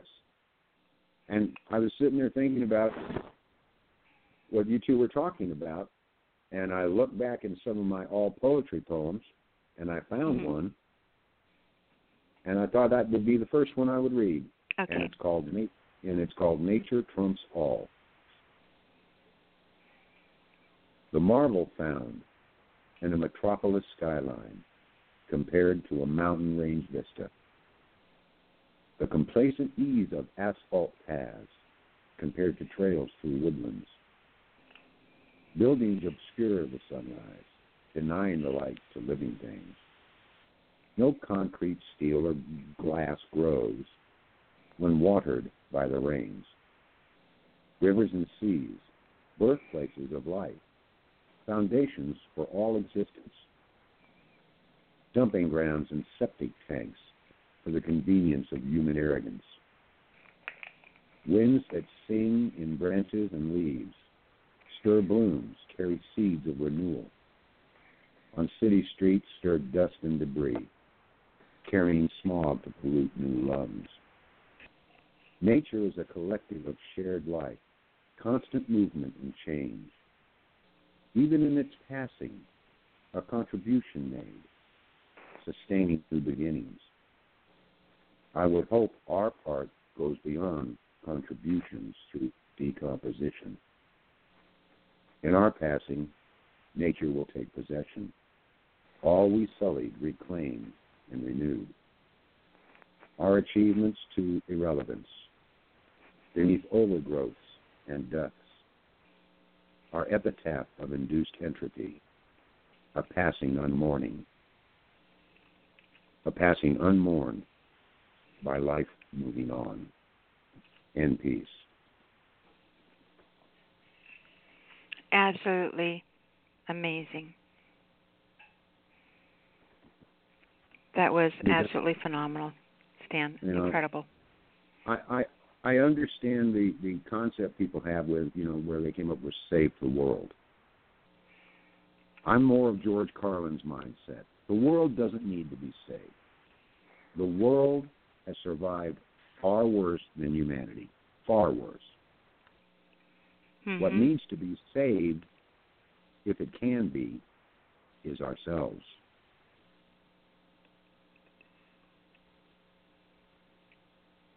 The earth will go on. It's us that may not. Mhm.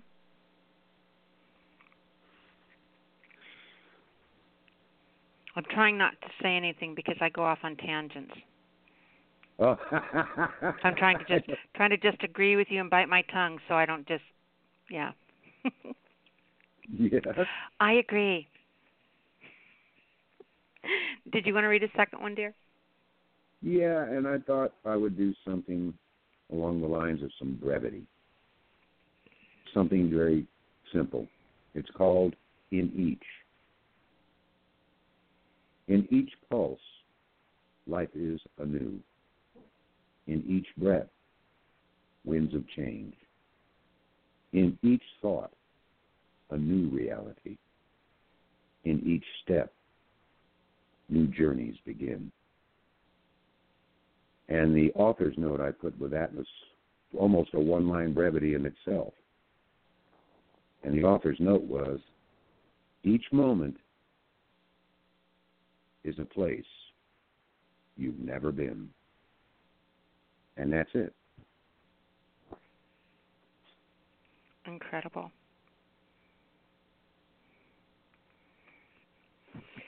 Absolutely incredible. I'm just kind of throwing roses, roses at you right now. You don't see them, but I'm throwing roses. Oh, all right. I take roses. I like roses. yeah. Do me a favor, Stan. Tell everyone how they can find you. Well, when I'm up for it, right here on Nyla's Speakeasy Cafe, on World Poetry Open Mic, on Sinister Spittles Asylum. I am a member, and you can find some of my poetry in the Garden of Poetry and Prose. I have some poems in the We're in Cahoots anthology of outlaw poets, which was Philip Kent Church's brilliant idea, and it is so good to hear him tonight. And I'm also in the anthology, the 2017 anthology of World Poetry Open Mic. And I'm also on a in my own little group called Friends of Words, Wisdom, Wonder, and Wit. Awesome. So, what are you doing right this minute, Stan? Right this minute, I'm talking to you. Okay, so I'm going to keep you online with me while I bring on the next caller. and Let you host that call with me so you can comment after their poem. Okay. Okay. So Absolutely. you're going to co-host co-host with me for a call. Surprise. Okay, here we go. Ah, okay. Area code seven one seven. You are on the air. Hey, Nyla. Hey. How you doing? Doing absolutely wonderful. How are you, sweetheart? Pretty good. Tell everyone who you are.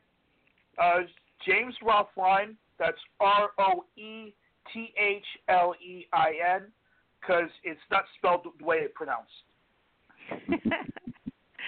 I am so glad you are here. Co-hosting with me for this call is Stan. You want to say hello, Stan? Hi, Stan. Hey, James, how are you doing? Pretty good. It's good to hear you. Thanks. Thank you. Especially since I missed last Friday. Yeah, James is James is a fellow spoken word poet on World Poetry Open Mic. Well, thank you. I try. I try. Yes, you do, and it's good. I have my moments. I have my moments. What did you bring us, James? Well, um, if I'm still able to do two, um, I brought two. They're both um, for the, the uh, Easter related. Okay. Okay, the first one, perverse pleasure. Five fathoms of fenric cord coiled about his soul. The world's weight wielded upon his weary brow. Perversely pleasured by pain, tethers himself to the torture tree, enduring for the joy set before him. End the poem. Wow. That is the thing about you, James. You can put so much in a brevity. It that was outstanding. Well, thank you. It's well, it's part of my when I try and do a poem. It's I, I, I get in, I say what I want to say, and then get out because Yep. I don't want to.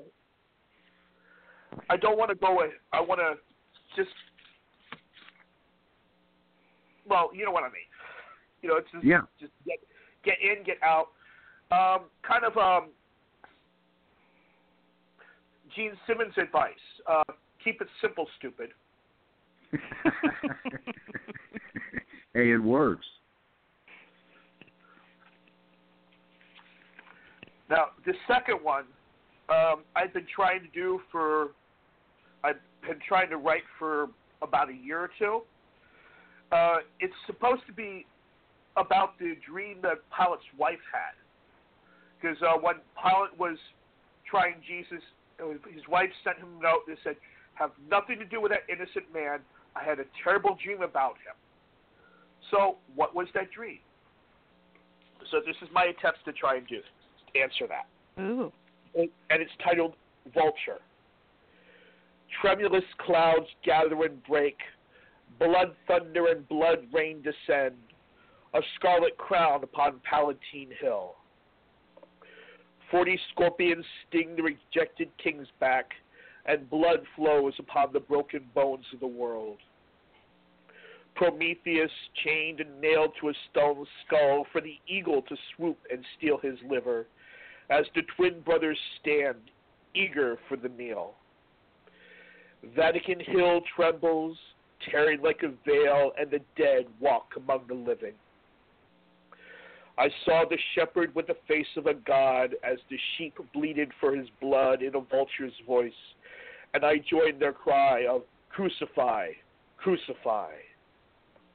Then I awoke. End of poem. Wow. Whoa. Whoa, Go wow. ahead, Stan. That has an incredible amount of imagery in it. That was wonderful. And talk Agreed. about a a, a a dream of of omens. That was it. It's when I was doing it, it's like trying to do it, trying to write something that would scare a Roman patrician. So it's trying to use a lot of the imagery associated with Rome, and interspersed with uh, with some of the stuff that was going on with Christ at the time. You know, him being beaten, being scourged, and then Yes. um, when I did the Vatican Hill, the the line about Vatican Hill, I did a little research and tried to find something, and it turns out that the Vatican, well, the Vatican Hill, was a cemetery. Mhm. And I got thinking, it's like, okay, in Scripture, when um, Christ died and there was an earthquake, all the graves of the righteous, the righteous dead, opened up and they resurrected. And then when he was, and then on Easter, they went out among the people. Because See, I told you Easter was zombie day. Now I'm scared again. so there's Thank a modern James. take on it. there is historical evidence of this because uh, Josephus writes an account of that happening. Mhm. That people seeing, you know, the righteous dead coming, walking around Jerusalem. And I thought, you know, put two and two together. It's, you know, like I said, it took me a long time to do this. You know, I applaud the the first of all, you know, the I, you get you get an idea, seeds planted, and you think, hmm, I wonder what I can do with this. But then exploring it, and you know, it would have been an easy piece just to sit and write, you know. But instead, it was like, you know, no, I'm, I'm gonna I'm gonna do this, and I'm I'm you know I want and and doing the research that you did, making sure the imagery was correct, period appropriate, you know, writing it from, you know, I want to make sure that I'm writing it from her perspective you know her perspective would be much different than you know say a warrior's perspective of the situation you know so so many different thought patterns went into that creation that i mean that's really super impressive but it's also a good example of what you can do when you get an idea how you don't have to just get an idea and regurgitate it on paper but you can actually get an idea and let it grow and feed it and have it come out something amazing like that that's just fantastic job Thank it you. really was. Yes. Yeah, it turns out bl- that half the, well, sorry, it turns out half but- the stuff that was in the poem. It wasn't until after I wrote it that I'm trying to research so I can do an explanation for it. And Mhm. blood moon is actually a thing, and it was always considered a bad omen. Which, and, and some of the research is doing that. Um, Romulus, one of the founders of Rome, who I also referenced in the poem, mhm uh, had an incident of blood rain during his reign as uh, Rome's sovereign. I at the time I wrote it, I didn't know. so it's like, wow. that's awesome god now it That makes me want to give you like really cool super weird homework like i want you to write a poem about echo trying to talk to narcissus Ah, Ooh. oh my god i said echo echo stop echo, echo, echo, echo. Echo, wait a minute, wait, wait, you guys ready for this? Wait a minute. Echo, read me a poem. Echo. Lollipop, lollipop, oh jolly lollipop, you're my folly drop, my belly flop. On two feet I would hop, I won't stop, till I get to the top, shelf. Wow. I cannot believe I just put my AI on the air. oh my goodness. well, oh, it had a good rhyme and a nice rhythm. Oh, that was insane. I think we should do that every show. Have have Echo read us a poem. Yeah, Oh, that'll that'd work. be cool. All right, James, my darling, did you have two you wanted to read, or was that the, that wasn't the second one? Was that the se- that was the second one? Yes. Okay. Yeah, the first one So was then- per- perverse pleasure, and then the second one was vulture. Yeah, I just get excited, like a puppy wiggling, and the, the rear end gets going, and it just doesn't stop, even though it's like looking at you now, but it just, the butt just keeps going. That's me. Anyway, so do me a favor, James. Tell everyone how to find you. Well, um, I primarily can be found on Facebook. Uh, I have a poet page, uh, James Roethlein Poet, and grab a pencil if you want. It's uh, the last name is spelled R O E T H L E I N. Like I said, it doesn't sound the way it's spelled. Very Um, cool. So, and then uh, the poet page, my Facebook page, uh, you can actually get links to my YouTube channel and my SoundCloud account. So I've been trying to keep up with those. Um, you could also, like like Stan said, I can be heard on uh, World Poetry Open Mic, and I'm in several of the uh, poetry pages on Facebook. I forget which, all of which ones. I think Stan's is one of them. Oh yeah. And you are a very welcome addition. Well, thank you. I'm glad you have me. All right, James. I cannot wait to see what you bring next week. Thank you so much for being here tonight. Well, thank you. All right, well, we'll talk to you soon. I have. Okay, awesome. Good night, hon. All right, you too. Bye bye. All right. So you want to stick around That- for another one? Or yeah, I'll tell you what. That is the one thing about James. He can put so much in so few words. He, He really can. can. Yes. And I really admire that. You know, and, going back again to what I talked about at the beginning of the show, poets always say, "I don't want to edit anything. I don't want to edit anything." You guys edit. You know, then this is serious. Serious as a heart attack truth. I wrote a poem one time that was like 18 pages long. When I Wow. got done editing, it was 12 lines. To where everything you wanted to say was within those twelve lines. Mhm. Wow. And if you don't think that that was fun doing that, it was incredible. It was awesome. You know, I kept rewriting it and rewriting it and rewriting it and taking things out and you know, no, this is and, and, it ended up being 12 lines. Well, it was fun. It's fun. Play with your words, make messy. All right, you gonna hang Oh, yeah. out for another one? I'll hang out for another one. Okay. I may just keep you here for the end of the show. Tell you, tell me, no, please, I need to go. I have to pee so bad. All right. hang- Eight five nine eight five nine. You are on the air. NY, um, LA, and STAN. Oh, Philip. Philip.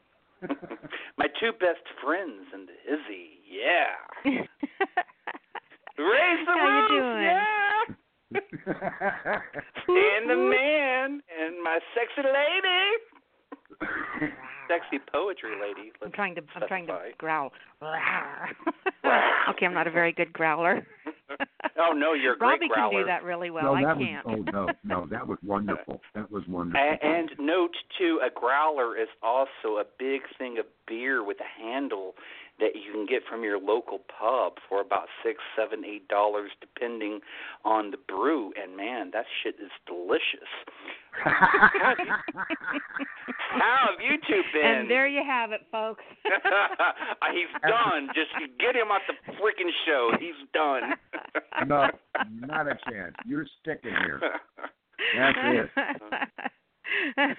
Nyla can be had for six or seven bucks in the pub. oh man, and let me tell you, I've got about a hundred bucks. I don't know how many times that is, but I'm going to spend all of it. How much do you go for, Stan? I might include you too, buddy. oh my goodness. I made the man blush. I love it. Oh my goodness. A growler with a prowler too. Oh, here we go. Growler with the prowler. Yeah, we got a show. All right. Uh, Completely well, I, not the I, direction I saw this thing going. I know, right? You know, like we're we were going someplace, and now the destination is lost. Who invited this man on this show? Um, no, I have missed both of you very much. Stan the man is so good to hear you, sir. I visualize you and I, I hear you talking. And Nyla, of course, I adore you. And I'm sorry I haven't. I've been busy. I've been doing other stuff. You know, it's life and all that crap. You're allowed to have um, a life, I, you guys. Oh, you're right. You know, uh, and I do. And but I even when I'm away, I do. I think of all of my friends that I have met on Facebook, and you two are especially of of my favorite. Truly, I mean, if I ever needed a Tinder to start a fire, T I N D E R, it would be you know the two of you and, and several others, and you know I can always stay warm somewhere with friends like you guys. You start the fires, you Philip? keep the fires going. Yes, ma'am. Philip, Yes. Mama's on next, so you better not exclude her from this conversation. Oh, the mm. mama is the center of that Tinder right there. The okay, there you tenderest go. Of the There you go. the Hey. tenderest of the Tinder. Sir Back, Philip, Yes, second. good save. yes, sir. Good save. Everybody's high Mama? now. Yeah. Mama, are you there? Oh, oh, oh. M A M A. Yes, I'm. I am laughing my my big butt off. We're gonna all laugh ourselves into bikinis for the summer. So, so Mama, when you come on, I'm going to keep Philip on with me and James on with me when we bring you on. Okay? So be ready. Uh, what about Okay. Well, No, that's Mama, what I said. Stan, no, I said Stan. We're going to keep Stan, Stan and Philip. I'm sorry. right, right, okay. I'm so confused. Okay, we'll come back and get you in a minute, Mom. I just wanted to make sure It's you were actually there. a hybrid name. It's Stanley and Philip. Stanley Phillips. Get it? We're one and the same it. thing. We're doppelgangers on on a coin to be minted. That's uh, anyhow. Uh, Oh, all right. I'll, uh, yeah, right. And, and we'll, we'll spend it on hookers. that has nothing to do. I do not condone the use of hookers or drugs or anything adult that's anyhow. I'm going to get to my poem and I'll get off of here so we can hear Mama. And um, so here we go. This is the most recent piece that's on my Facebook page. This is Philip Matthew Roberts, if you're interested. and the title of this poem, um, An Attempt at a Role portraying Montag's acceptance of Granger's invitation. And I have a quote coming from Ray Bradbury. Granger says that he himself is Plato's Republic, and another man at the campfire is Marcus Aurelius's work. That is from Fahrenheit 451. Here we go. Late A.M. or many moony hours since cycling through this lonesome lunar wane when insects and birds thrum their pre dawn chorus. I am awakened once more at Ague's fiery boundary, ablaze by allegro flames burning in hallucinatory insatiability. Imagination's hot ashes falling in snowy blankness, blankened by fresh ink. Synapses and scraps of paper from 100 to 451F disappear into the unread, irretrievable realm where ascends my flesh fever.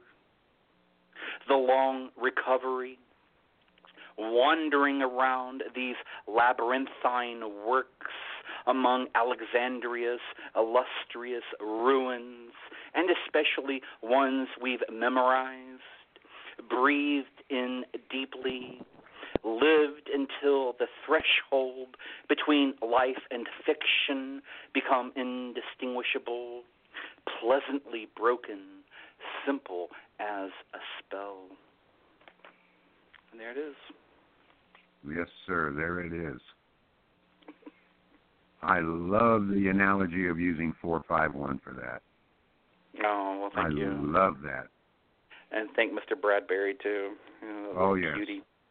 He want to pinch his little chipmunk cheeks and go, "Thank you for your your contributions to literature, you little cutie." And there's Ashley, actually fantastic job, baby. Oh well, thank you. Yes, yes, ma'am. I appreciate that, Nyla. You're both very sweet. And there's actually a quote. I don't know the quote. I wish I could quote the quote that I'm trying to think of. But Ray Bradbury is on our second floor parking garage um, structure before you go to the downtown branch of the library. Um, there's something is something about without books there is no future, something or other. That may be the entire quote. I don't know, but you know that's one of the things. You know when people talk about what they aspire to when they're a writer. I mean, that's the kind of stuff to me that is just totally motivational. I want to be on the parking structure garage, painted there with my words for future generations to aspire to. And Mr. Ray Bradbury did that, of course. And um, anyhow, Yes. Um, so And yes. I'd have to agree with his answer on that because the whole point of what I got from that piece Mhm, was yes, that you listen to how shallow the society had become Mhm. without the beautiful imagination and insight of words. Mhm. It was pretty sad. Mm, yes. Mhm. Mhm. And and I and I think maybe and without you know I'm not trying to make any commentary on my my poem, but I, I think also that in the piece 451 Fahrenheit 451 that um, what we think may be lost according to governmental rules, whether it's Trump or somebody else, can never be lost if you have those human beings willing to sacrifice their own ego, their own persona, to embrace those things that are greater than themselves. And I think that's um, something again worthwhile to aspire to. So uh, nothing is necessarily lost. I think it's a deeper message, and I really like that. I, I love that, uh, including friends, memories, and so forth. None of it is lost. You know, it's all No. there. Yeah. So. Uh, and enough about me and all of this. Let's get to MAMA, otherwise known as AKA Mama. Yes. All right. Miss Mama, are you with us? I Oh, am there with she you. is. Because, see, Philip, Philip Robert, Philip Stanley Robert, not the other Philip. Uh, that one, that one. He's just a head shaker. All you do is just shake your head. You can't do nothing but just shake your head.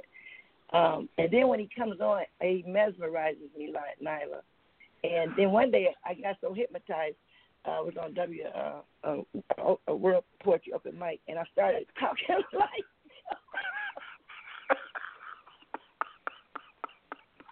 We tag teamed her. No, I just turned into Philip. I had the same voice, the same cadence. I was like, "What the hell am I doing?" And then, okay, um, uh, uh, Michael had to point it out and make me more embarrassed. I was, I was reading my poem, as I had to say, I said, "Philip, I just read my poem in your voice." I, said, I, was like, I don't even know why I did that because when he said something like that, it's just like that's, the- that's the pattern that was in my mind. I kept just going, going, and so anyway, I got two. Um, and then me and Stanley, the other Stanley, I'm glad you left him on too because me and him think alike. Like I always get, I always get his poem. I always get his poem. He always gets mine. So I have two bard poems. I have two bard poems here. Now one is a positive bard poem, and then the second one is a collab that I met somebody online from Ghana, and they were speaking um, in um, in uh, I say like the Shakespearean style, but that's how they speak when they speak English over there, you know. So I'm like, wait a minute, I just met him, and then our little meeting turned into a long poem. So do you want to hear the negative one, or you want to hear the love poem that arose out of the um, out of the um? Well, you're going to do both, right? Yeah, but which one do you want to hear first? So always leave things on a positive note. All right, so I'll do the negative one first. And then this one is called the Loathsome Bard. I know I'm sure you all have run into some of these types.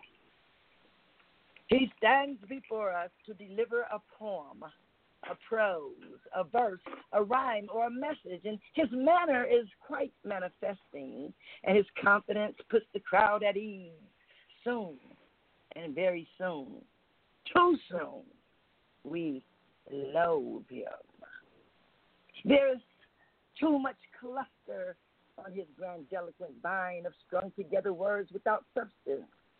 Though the use of the apotheosis gives poetic license to insult, we loathe him instantly. The silver tongued orator, brilliant, soon becomes wearisome, while the mute, articulate point of his eccentric ramblings leads us to dead ends. Unfulfilled and burdened, we now loathe him. The loathsome bard goes on a rant about degrading and desolate issues of life, which we felt the bard had not not experienced nor had concern about. His bombastic delivery to some appears eloquent, grandstand language bellowed out quite grandiloquent word vagaries, leading us to nowhere. As we listen to the fanfaronade of his charade, we loathe him. The quite colorful and pompous, he leaves us in shambles, brains are scrambled, and we we loathe him. The once brilliant verse, though well rehearsed, is wearisome. The bard went not in hard. We, the discombobulated, pray out loud, Next poet, please, Lord. We were all relieved as he finally did leave because he looked better going than coming. But with our intellect, he was toying. Though the bard was not hard, he most certainly was annoying.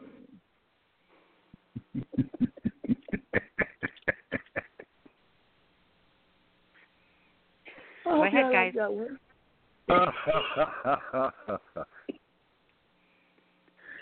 oh, I love that. okay. Now, that was the Bard, which was about a friend of mine. And he finally got his degree, so now he can use those big words, and nobody can say he doesn't know what he's talking about. So.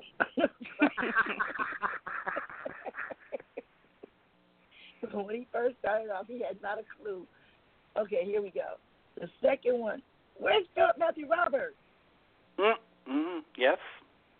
You didn't say nothing.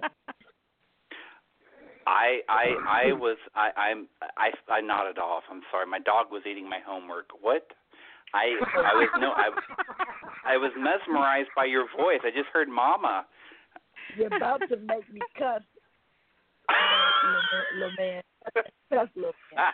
Okay, this, this is a this is a when I was 64. This is back in 19 I mean 2012. And I know I just turned 70 the other day, so I guess Facebook wanted me to remember this poem, so they sent it to me. And it's a, it's a day when I when I um, met this young guy from uh, I think he's from Ghana, Gambia, and his name is Ali Ba, and he's a great poet.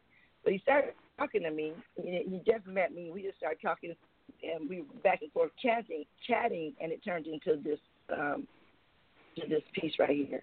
It's called True Communi- Communicado. Um, he's the male bard. So he's when he speaks, I'm gonna say male bard. Male bard. How art thou faring, bard? Female bard. Love art faring well in my heart. It was you, the master of wit and charm, with masterful words. You have stirred my heart to be unburdened by the keeping of it. I can now release the beauty of the love once hidden there. Unleashing poems from my soul is only brought forth by one whose ears are directed to receive them. And you, my youthful and most noble bard, have bring light into the darkness of my corners. Ashe, male bard. Truth has been issued for your blessed heart, unleashing with such might that I might fall prostrate to the power of love. The bard shall through eternity sing thy praises of love. Female bard. The bard is too jolly if he sings only of love. Love lands on tender ears, and my warrior will be weakened. Deceptions of love can blind one's eyes. My admirer be my admiral. My warrior, my king, must be equipped with the sword of two edges, one to protect me and want to cut deep into my core. Mm. Bow, my noble bard, to no man nor woman, but with a slightly tilted head and a watchful eye, protect your heart from folly. Really, you cannot afford a weakened state, not even for me. My lover must not be a jolly bard, but also act as my vigilante. Male bard. I hearken, O seeker of the ideal love of man. Hearts have been pierced into, for in the most ancient sapiens did, did testify to, to this. Be warned not to undermine that power which is God unto us. Love shall make thee of the insane. Man truly can transcend that might, female bard. Love transcends all boundaries, and love, true love, is just what happens as we communicate. I will share my heart with you until we are strangers no more, and I will hold this poem close to my bosom and adore you, my noble, youthful bard. Impromptu, this is epic. We just met Ali Bar, 21 years old from Zambia. Mama Ola Daisy, 64 years old. Poetry and love knows no boundaries. That was it. That was beautiful, Mama. Yes.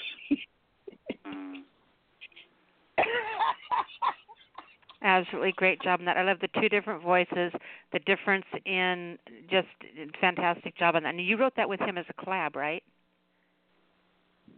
No, we were just talking. We didn't write. We just Mm. talked, That's even, that's e- that that's yeah that's even that's even better uh, because where where you where you had me truly interested was um, you know embracing young men from Ghana from this particular perspective yours MAMA and I especially love my favorite line in this piece uh, there are many lines that are certainly memorable, truly romantic, very flirtatious, but also truly mentoring too. You have a very mentoring uh, persona when it comes to younger poets, and but also that that line with a double-edged sword.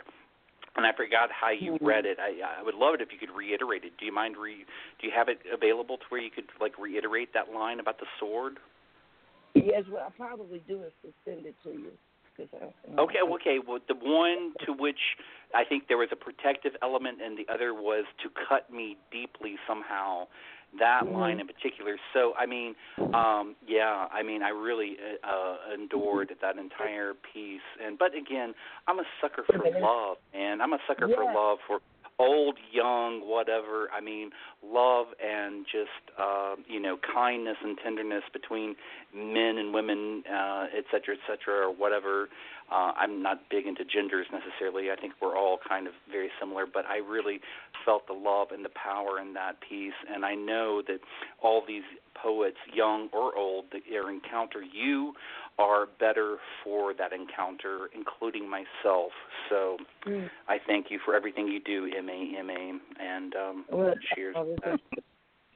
Yeah, I think like you're talking about. I told him not to be too jolly. If he only sings of love, it, it love Uh-huh. on tender ears. But my warrior will be weakened.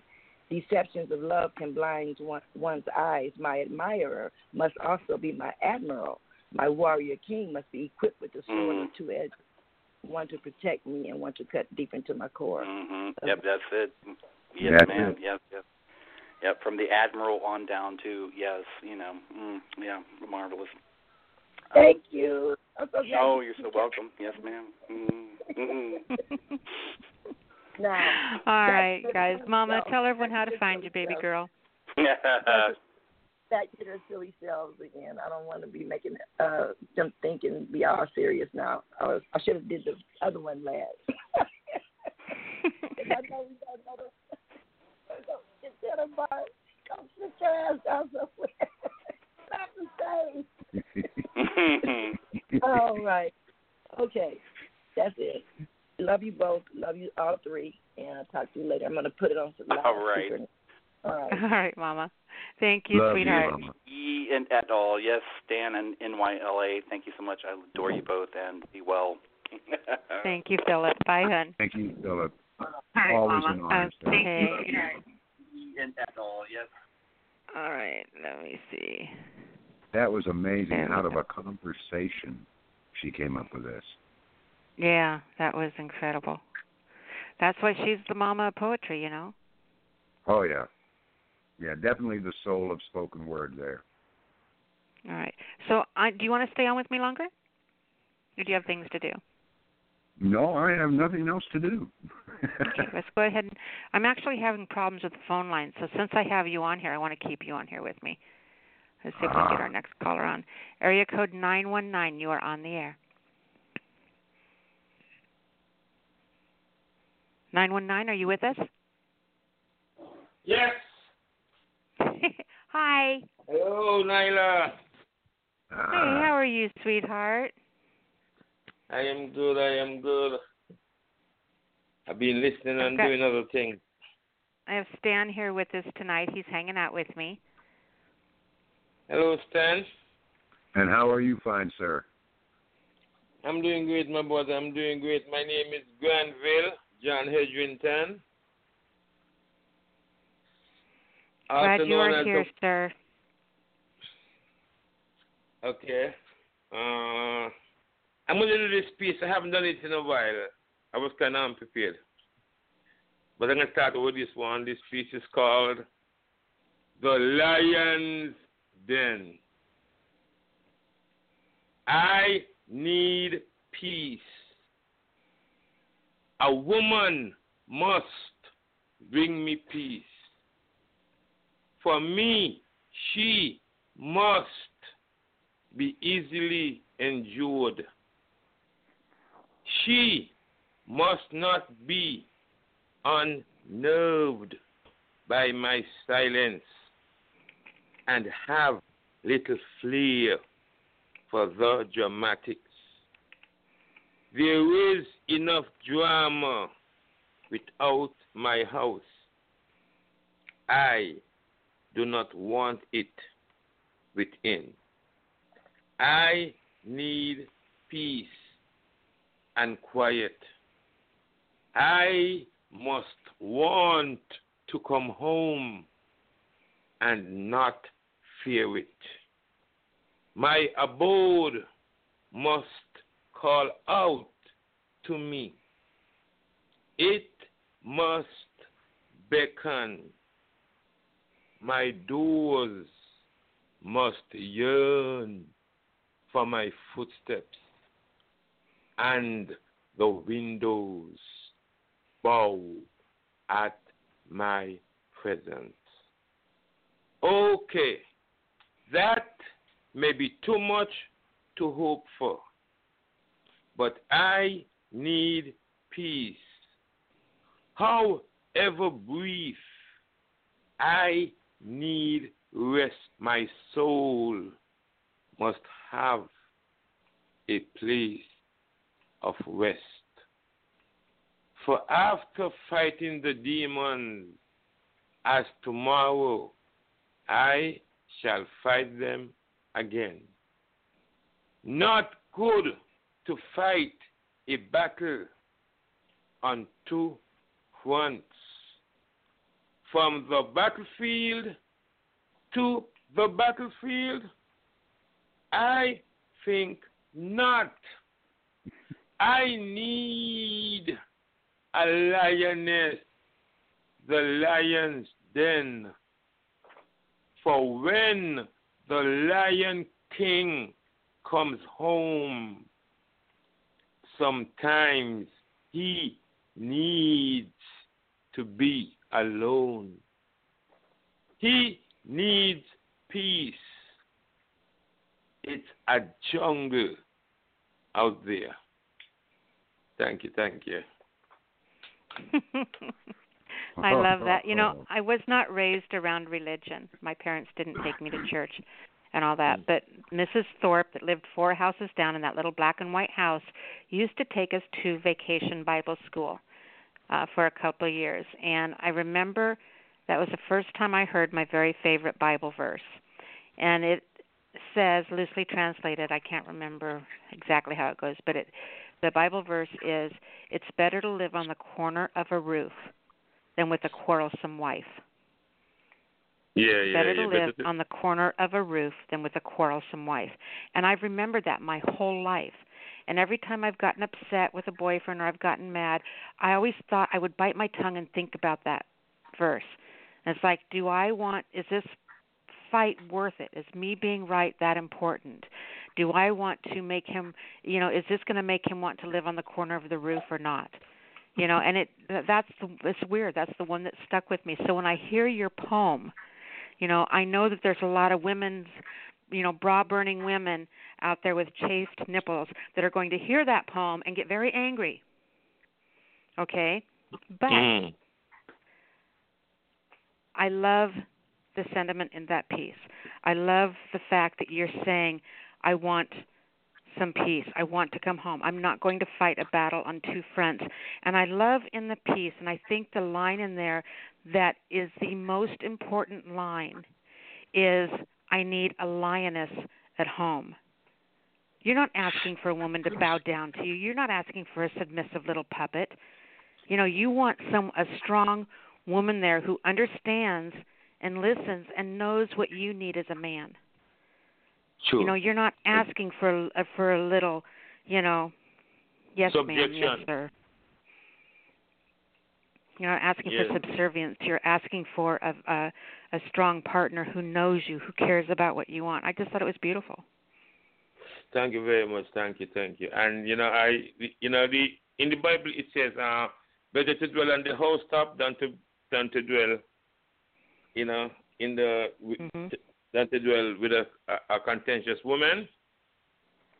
Yeah, and it, it, I, I I love the piece myself because about women, I say this about women. Women, I, I posted this yesterday, uh, a couple of days ago. It said, uh, I said, women can be too much sometimes, but men, we are just blessed that way. I forget what the last line was, but you know, you know I we are love just, that. yeah, we are just blessed Dan, that did way. you you want know? to comment? Well, yeah, because the truth is, more times than not, women are far more in touch and and far more expressive with their emotions. For many cultures and for many men, we have for generations and generations been taught to suppress emotions, suppress those things. You know, don't show them. Mhm. You have to be strong. Okay. So when you finally have been out there as a man, you know, acting as a man is expected to act, you come in with all that emotion, and it's so much better for you to have that time to decompress, to just like you said, have peace, Yes, yes. to let out of yourself. And if you and your lady uh, are not able to have that, it it definitely causes it definitely will cause some friction. And I kind of have to go along with that. Sometimes it's better to be on the corner of the house. And and and that's what happened. You will always run for the house top if if you can't find peace because peace is imperative. I I posted that I think today. It says uh it says something about we all need. Okay, it says we all need we need peace to live and to die in any which way. Peace is imperative. You got Yes. to have peace. Even before you take your last breath, you want some peace. You know And that think- that's what yeah, that is why uh, you find the morgue is so quiet because let the dead rest, let the dead have peace. You know. I think one of the best best things I've ever heard someone say as far as a relationship between a man and a woman is at the end of the day you should never go to bed angry. I believe that. And nobody wants to Whatever put it with angry neither. Whatever you know, the other is, thing is, is if you have to sit down and have a conversation, if you think you're going to fight with someone, hold their hand. Have the discussion Yes. the entire time with the agreement that you will not let go of hands because you cannot yell at somebody when you're holding hands. no, no. Oh, I never heard that logic before. Oh Because yes, I made it, up. It's not You just made made up. Actually, that's true. If you're holding hands, you have makes that sense. physical connection. You have that physical when my connection. when, yeah, when my boys were little and they would fight with each other, I didn't yell at them. I didn't separate them. I didn't send them to the rooms. I made them sit on the couch and hold hands, and that's where that came from. You cannot You're be right, you ca- angry with someone when you're holding hands. That's punishment right there. That is punishment. it was That for is- them, but I'm- the logic is sound. The logic is very Hey, sound. Listen, I'm a boy.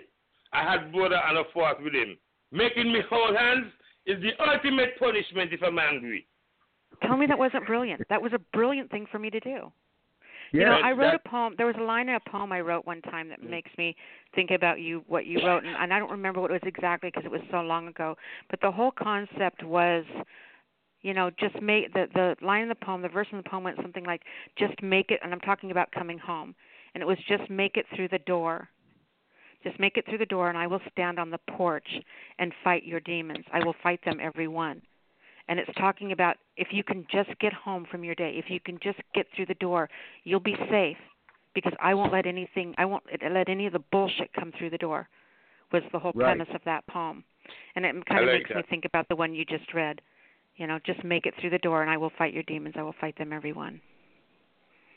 Yeah, yes, yes. I'm yeah. I love, I love, I, I, I, love, I love that, and I, and I definitely love.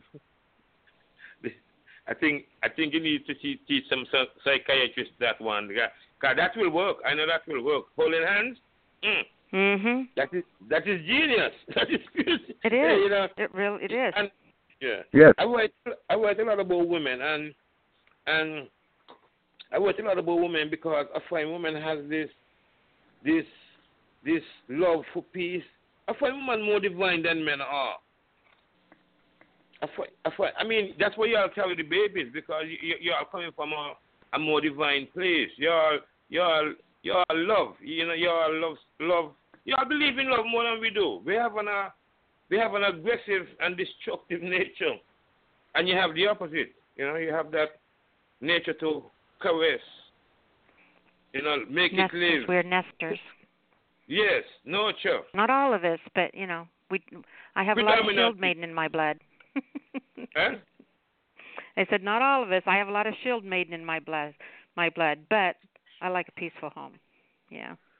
Yeah, Well, I've yeah. said I've said this once before, and I'll say it again. The real route to peace has always been through umbilical cord to umbilical cord. What, Mhm. Say that one more time. The, the real what? That the true route to peace is from umbilical cord to umbilical cord. It's from woman. Oh yeah. Yeah, Oh. yeah, so yeah, if we yeah. just spend all of our time belly button to belly button, we can't fight. Hey, belly rubbing works too. I see what you did there. yeah, I and, think I'm being influenced by Philip somehow or another in this. yeah, and you know, and and I also find that that that is why women women love to hug. Women love to hug because women are bonding. That's that's your job. Your job is to bond and create more of the same. So yeah, and and and not and and to justify it, flesh rose inside of you. All flesh came forth from a woman. So woman is very bonded to flesh. That's why y'all are not predominant. Y'all are not killers because you all believe in life. Let it live. You know, don't kill it. Don't kill it. Men are quick to kill. You've never seen me with a spider, have you? A spider? Yeah. Well, well, well, you know what? A spider, a spider could prove detrimental to you and your offspring. You, in, in, in, in your case, you are justified because Hey, there's you are the the one to lioness right life. there. There's the lioness right there. There- There's the lioness defending her her her den. Yes. you in your den, you got to defend your den. You know, just like you said, just make it home, and you're gonna defend the den. Yeah. With, with love and All right, aggression Randall, when you have to. Yeah. Exactly. Okay. Do me a favor. Tell everyone how they can come show you some love. You can come show me some love at. Well, if you want to see me physically, you can come to Raleigh, North Carolina. That's where I'm residing. And you can hit me up on Instagram, Granville John Hedrington, or GranvilleHedrington.gh. And you can hit me up on Granville John, Granville John Hedrington on Facebook. Hey, if you want, you can call me at 919-264-3926. Employ me, hire me. I'll perform for an hour. I'll entertain you for an hour, and thou shall be entertained, I assure you. Awesome. Thank you so much, sweetheart. Great job tonight. And thank you, and thank you, Stan. Nice to meet you. And thank you too, sir. That was an excellent, excellent read. Thank you, my man. You have a good day, Have a good evening. You too. You Bye too. bye. Cannot believe he put his phone number out there. Now he's going to have all the girls saying, "Read to me, read to me." His phone's going to be ringing off the hook. Read to me. Oh, I know. He has such a powerful delivery. He Mm, really beautiful does. voice. Oh yeah. Okay, so we have two callers, 832 and 347, who are not in the lineup. So 832 and 347, if either of you would like to read, please press 1. Um, while we're letting them see if they want to come on and find something, do you want to read something else, James? I mean, I got it written down on my board, and I've got I think I got the number backwards. Stan, do you want to read something else? Well, one more little short piece of brevity, and I'd kind of like to get some feedback on you with this one. Okay. And be- believe it or not, this was from All Poetry. And the actual prompt was to come up with a poem and use a, a word that has some of the same meaning, but is not the word crinkle. And the word I decided Crinkle. to come up with crinkle, and the word I decided to come up with was corrugated. And the piece goes like this corrugated brow, also around aged eyes, calloused hands and scars, affirmations of hard earned wisdoms. End peace. I love that. So you had to use a word to replace crinkle, Right. crinkled, and you came up with corrugated. Yes. I love that. Do you know, me, read that again because it was real short. Corrugated brow, also around aged eyes, calloused hands and scars, affirmations of hard earned wisdom. What I think is absolutely brilliant about that piece, Stan, is that by using the word corrugated, immediately immediately it takes me to the obvious image of boxes. Boxes take you to a factory. Factory takes you to steam. Steam takes you to metal. Metal takes you to workers. Workers take you to lunchbox. Lunchbox takes you to coal dust. You know, there's just this whole mental image that flows from that word. Oh, yeah. Okay. Yes. And then so immediately my brain is in that. All of a sudden I'm in a warehouse field. I mean, it's just got that that strength to it. The word does, and imagery. And then as you're reading throughout the poem, everything played on that. You know, and you're I can sit there and picture. There's times where I put up a writing prompt of, you know, a a very old you know, it's just someone's hands sitting in their lap, but they're very old hands. And you can tell that person's lived a hard life and worked hard and they're tough and you know, they may be old but they're still steel in their blood. You know? Yes. And and so that's where that that that whole thing took me to that picture, that image in my mind. You know, and and your word choices throughout the entire piece did the same thing to keep that image really strong. That was awesome. Oh, thank you. I've got one here. It's called Mom Knows. And it's uh, sort of, sort of a jibe at the government and an affirmation for working mothers. Would you like that one? Sure. Okay. Budgets, infighting, debates, and disputes are government in disarray. It's the same for working mothers, but they just call it Tuesday. That's it. I love it. All right, so you still hanging out, baby? Sure. Okay. One sapien, I want to let you know we've got 20 minutes left. There it looks like there's two callers ahead of you. So if you want to come on, you need to press 1. All right? So we make sure we get you on. All right. Next caller comes from area code 347. 347, you are on the air. Hey, how's it going? Hey, how are you doing, sweetie? Good, good. This is Rome here. It's really good to hear from you. Just been out roaming around today. Get it? And gee, glad I made it. I'm glad you made it as well, hon. Well, It's I mean, I'll keep it. I'll keep it quick. I'll pick a piece. Um, let's see what I have here for you guys today. I'm, I'm mad I missed the show. You know, I didn't get to hear much, but I'm here now. you're here now, and that's all that's important. And you can always go back while you're taking a bath or hanging out and eating dinner or whatever, and listen to it in the archives. It's always there for you, babe. All right, will do. The piece I have here today is called Just Because.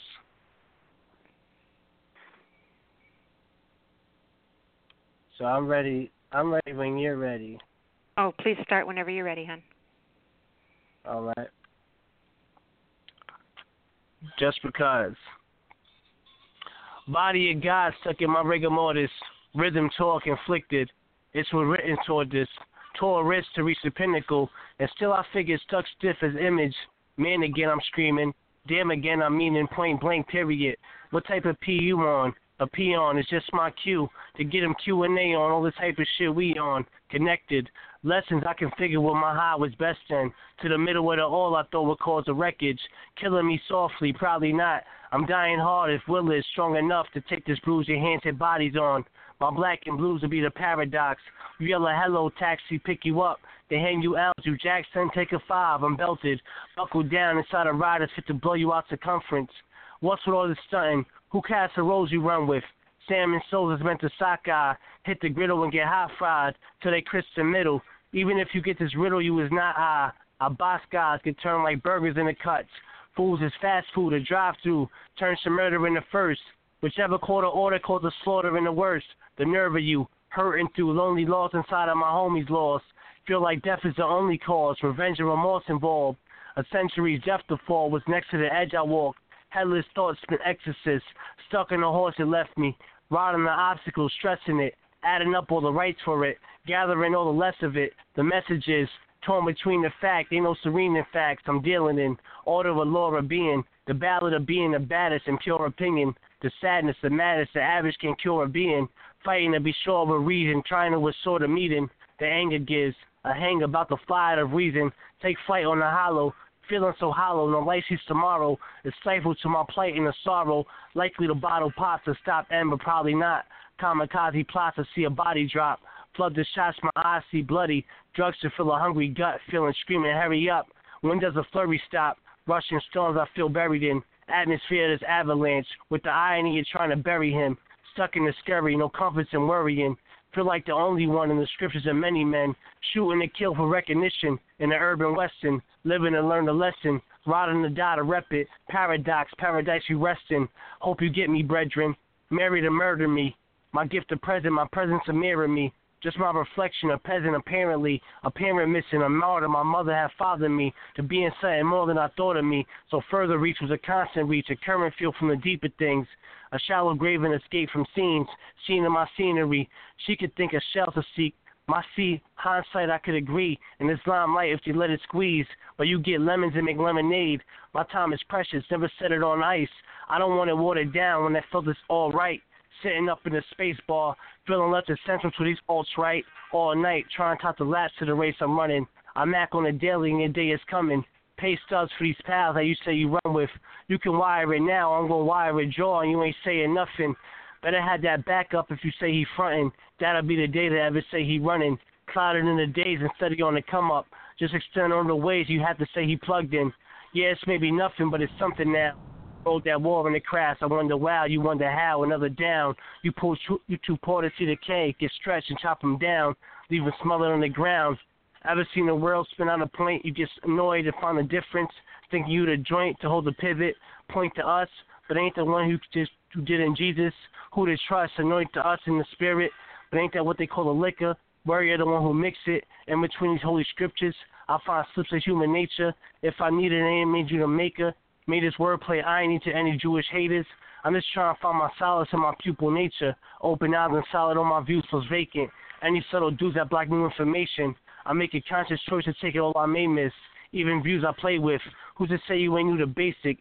Even if you was new to basic, what's the point to be got a hater if bigger meant you the racist, playing the fence you hated? By being someone the racist was being you interracial. Figure me on the meaning as being definite. Cater to me defining what's supposed to be meant in it. How does that vindicate to the predicate? Simple thoughts I would never get. Riddle words I'm endless with. To riddle. Ah, I lost it. I ended there. It's too long, anyways. And I got scared my neck right now. That was phenomenal. I was breathless the whole way. You did fan freaking tastic.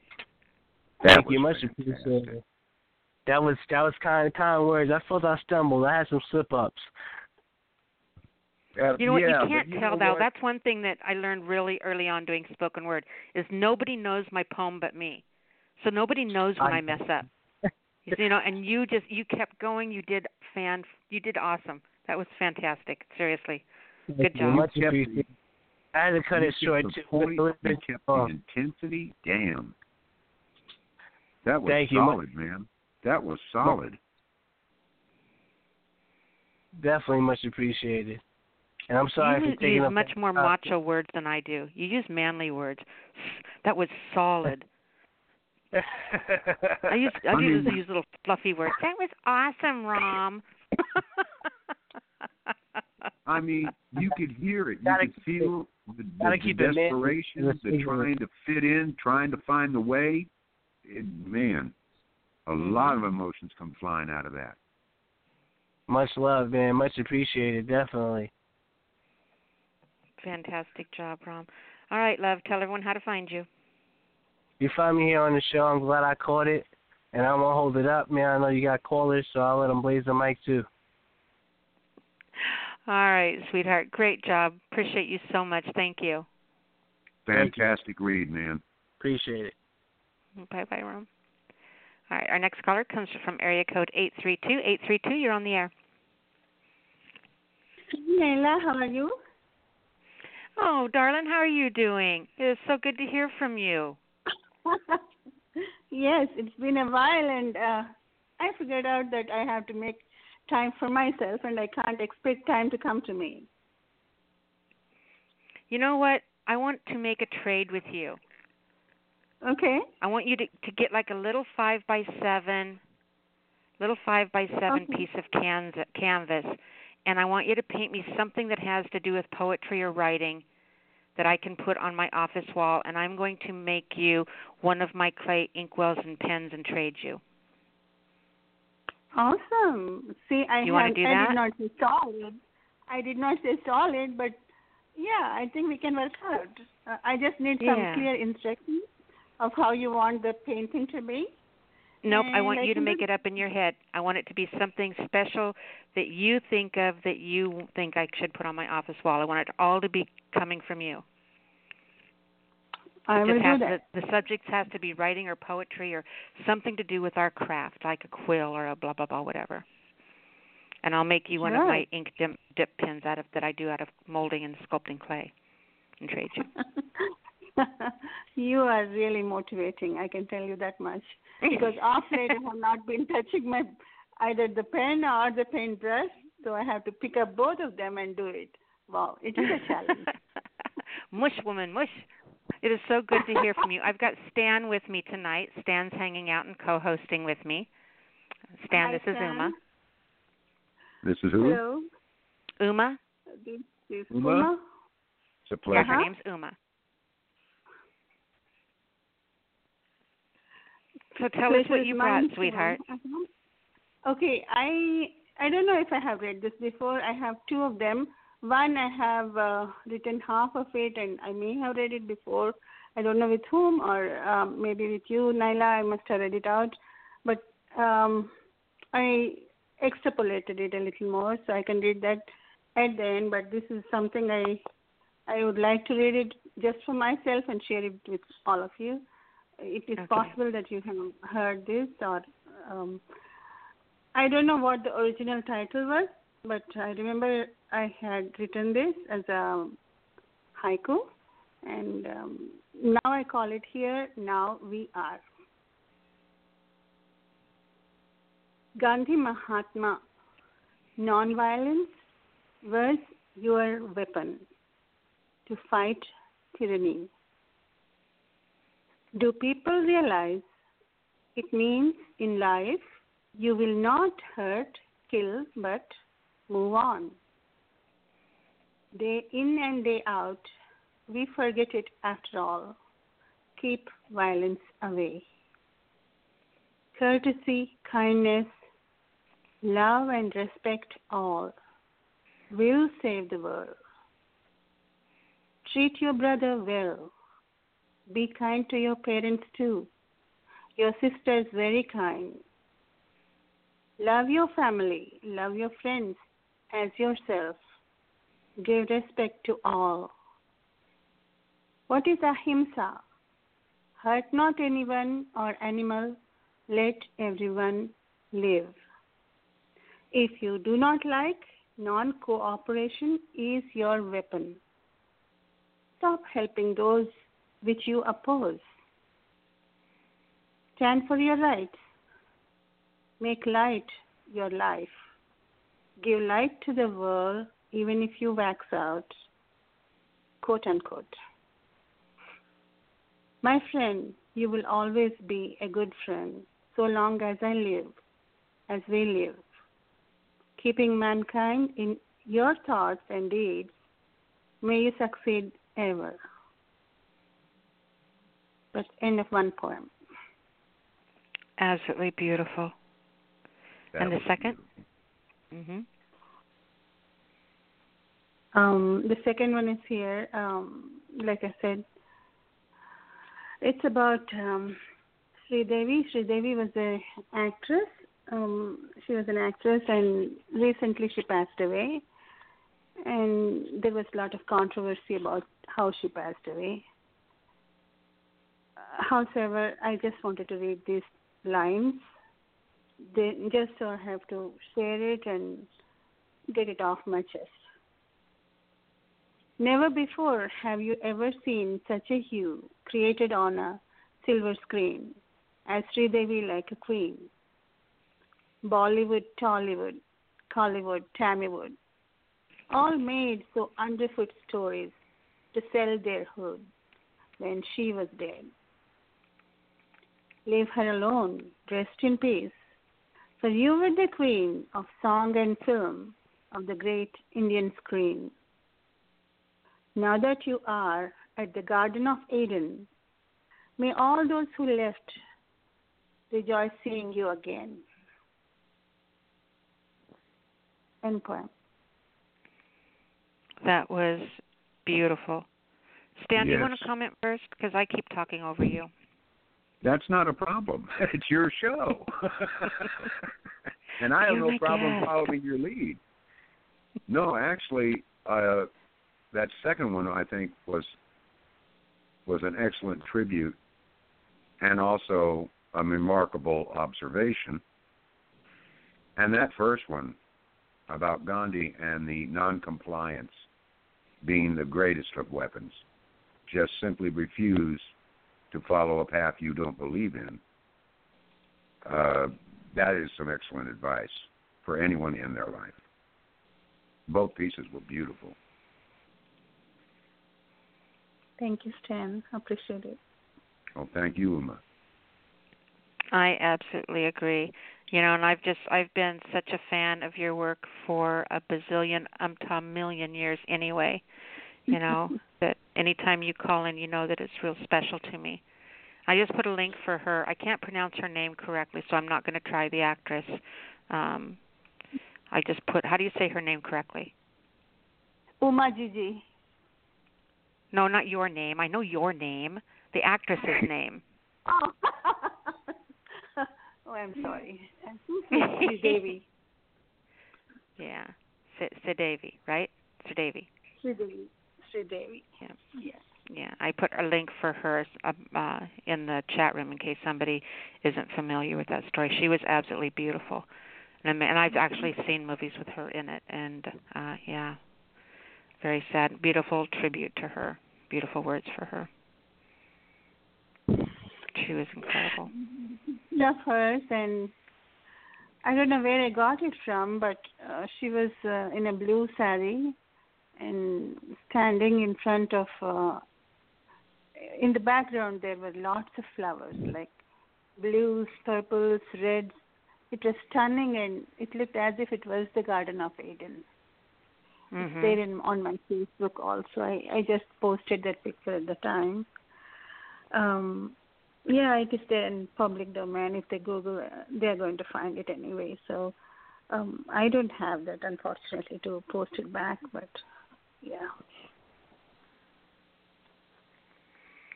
All right, sweetheart. Do me a favor, my darling, and tell everyone how they can come find you.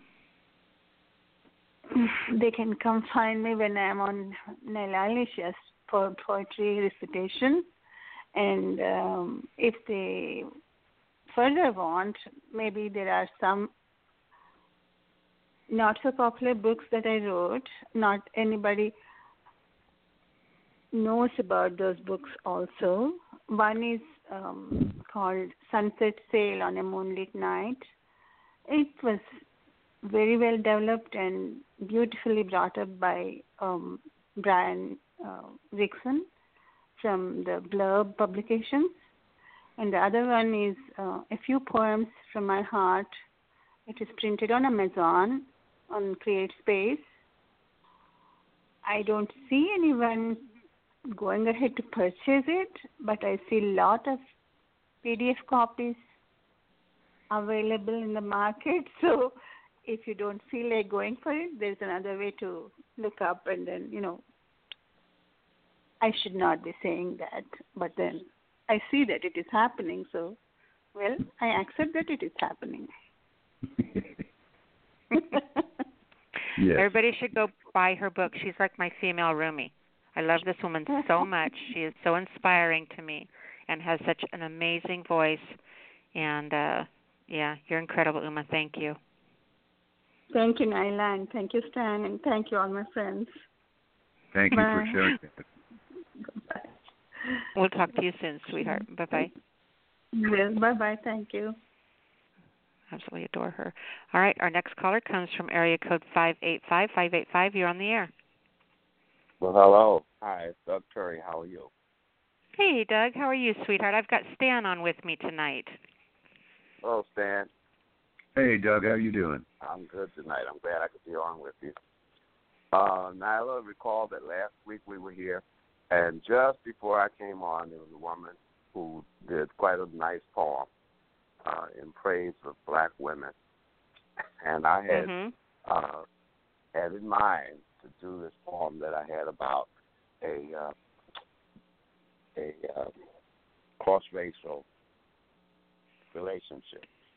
What's a better way of saying that? anyway, I couldn't, I couldn't, I couldn't pull it up. I had Colorful marriages. Okay, we can call it that. Uh, so I couldn't pull it up because of some technical difficulty uh, trying to talk and read at the same time. And so uh, I wanted I wanted to make it known it was just going to be a juxtaposition. It wasn't going to be point counterpoint in any sense. So here it is. We I did connect with the person and you helped us do that. Thank you. And she got a chance to see the poem that I was talking about. Anyway, the poem itself is called A Caramel Swirl Where We Not a Sight.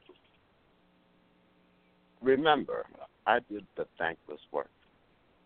I brushed off treasures hidden in you, from you, stood you up tall, erect, to reflect what goodness I saw that you could not. Your face was pale from worry, contorted and pocked and puffy, ugly with salty tears that endlessly fell. You felt the soft kindness from my lips, while yours were crusted and dry, having known neither kisses nor smiles. They met, first tentatively, exploring and accepting, then demanding and devouring.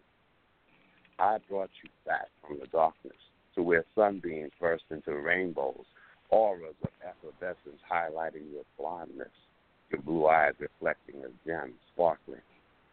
Were we not a sight? Your hair golden, mine silver. Your pale whiteness, my melanin tone.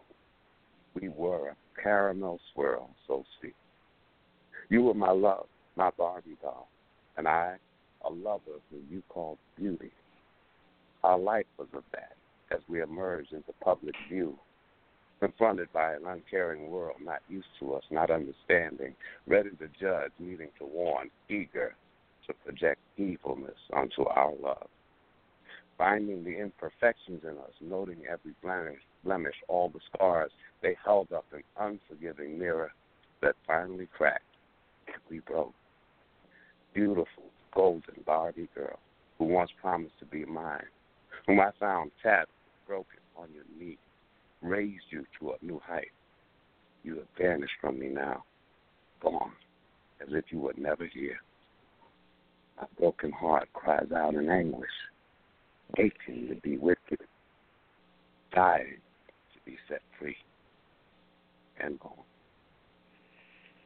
Wow. Incredible. Go ahead, Stan. It's a damn shame, but that's that is reality. It's an am- it's amazing the kind of peer pressure and just social pressure people can put on on two individuals in love. If somebody's lucky enough to find love, leave them the hell alone. A point I would make about that, and I hope I didn't. I hope it wasn't heavy-handed to the extent that um, I would say that that the, the the pressures were to blame for the two people not making it together. But relationships and love are hard enough. And then with this overlay, it might be too much. Exactly. A relationship might have lasted under us, you know, where no one, no one, you know, pointed and made ugly faces, but some people did. But we really where that wasn't the determining factor, but it may have been, you know, this overlay of a of a cloud over otherwise a day that wasn't going well. Exactly. Exactly. And the constant barrage of negative. Yeah. You know, that's that's a lot to overcome. But, you know, a caramel swirl, that's pretty sweet. oh yeah. there you go. There you go. you know, you could have had one or the other. but you know, but you had to be a big shot, right? You had to have them both. Okay. So um, there you go. and I guess the point of it too, you know, what you want to do is work what you pay for it. Period. Pursuing what you want to do in the face of anything else is worth. However it turns out. Yep. Yep. Yep. There was a song once out that had the one of the beginning lines of it was "You and me against the world." Sometimes it feels like you and me against the world, because sometimes it is. The truth is, sometimes that is exactly what it is. And um, you know, sometimes you go into it, you, you accept that, you know that, or even sometimes that's even part of the attraction because the world never treated you that well when you were on your own. True. So, what right would they have to talk about or have an opinion about who you decide to be with? You know, when I wasn't, when I wasn't in this interracial relationship, you didn't love me then. There you go.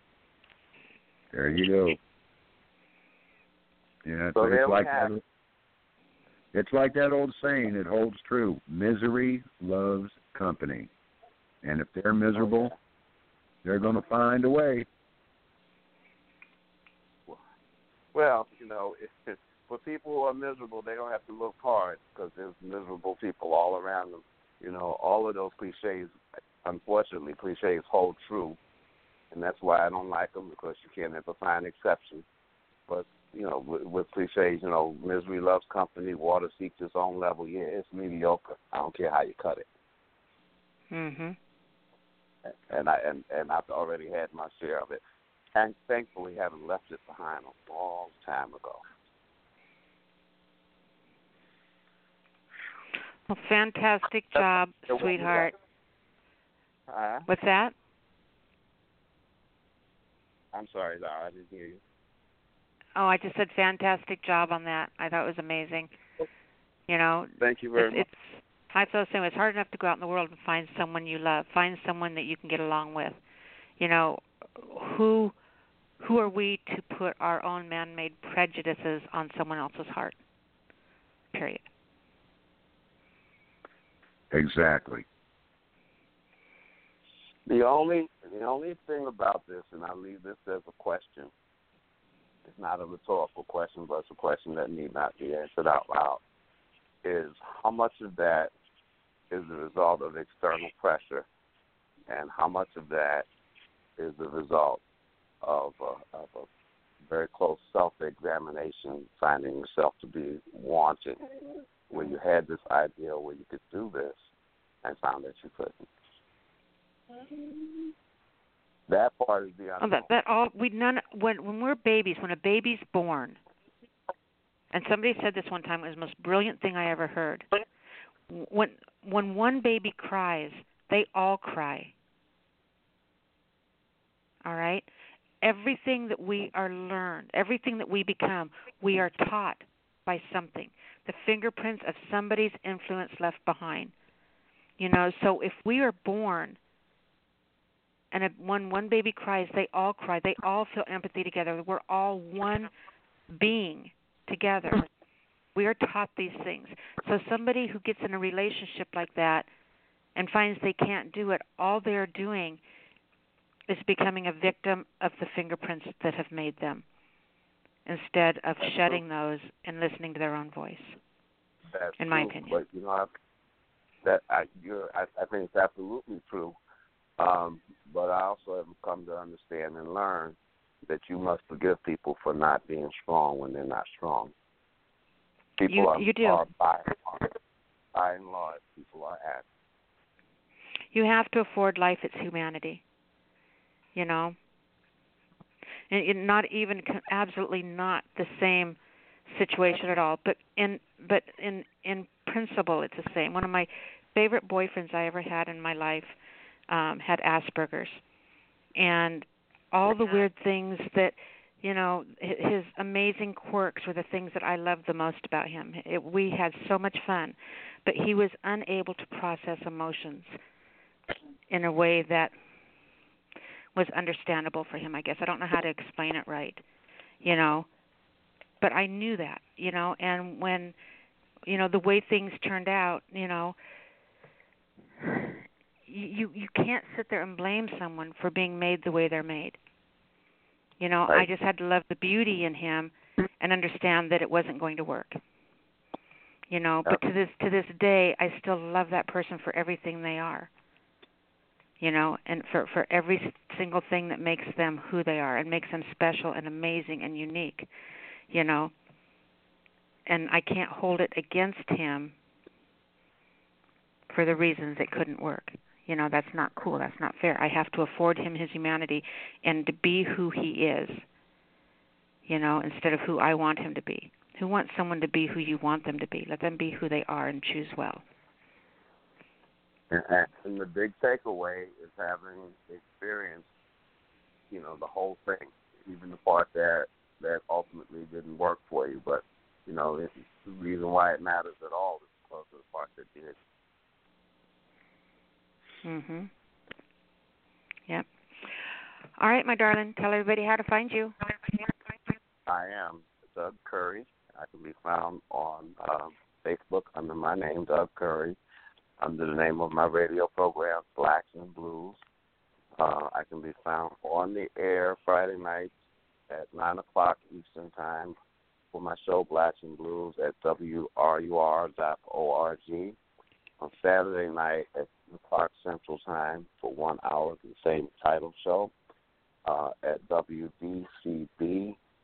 I can be found on all, uh, all poetry, all poetry as Manchild, M A N C H I L L D 99.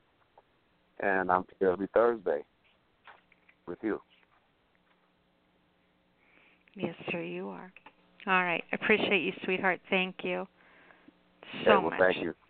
Thank you, Paul. Thank you for sharing that. That that was definitely a a, a lot of heart in that. A lot. I appreciate the same, so. All right. We'll talk to you next week, sweetheart. Thank you, Doug. All right. Bye, baby.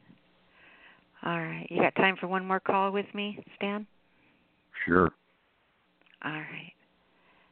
James, are you with us? Hey, Fuzzy Hermit in the Fuzzy woods. Hermit in the woods. yeah. How you doing, babe? All right. I was gonna write something new, but I was running late. Up, and there's more of it.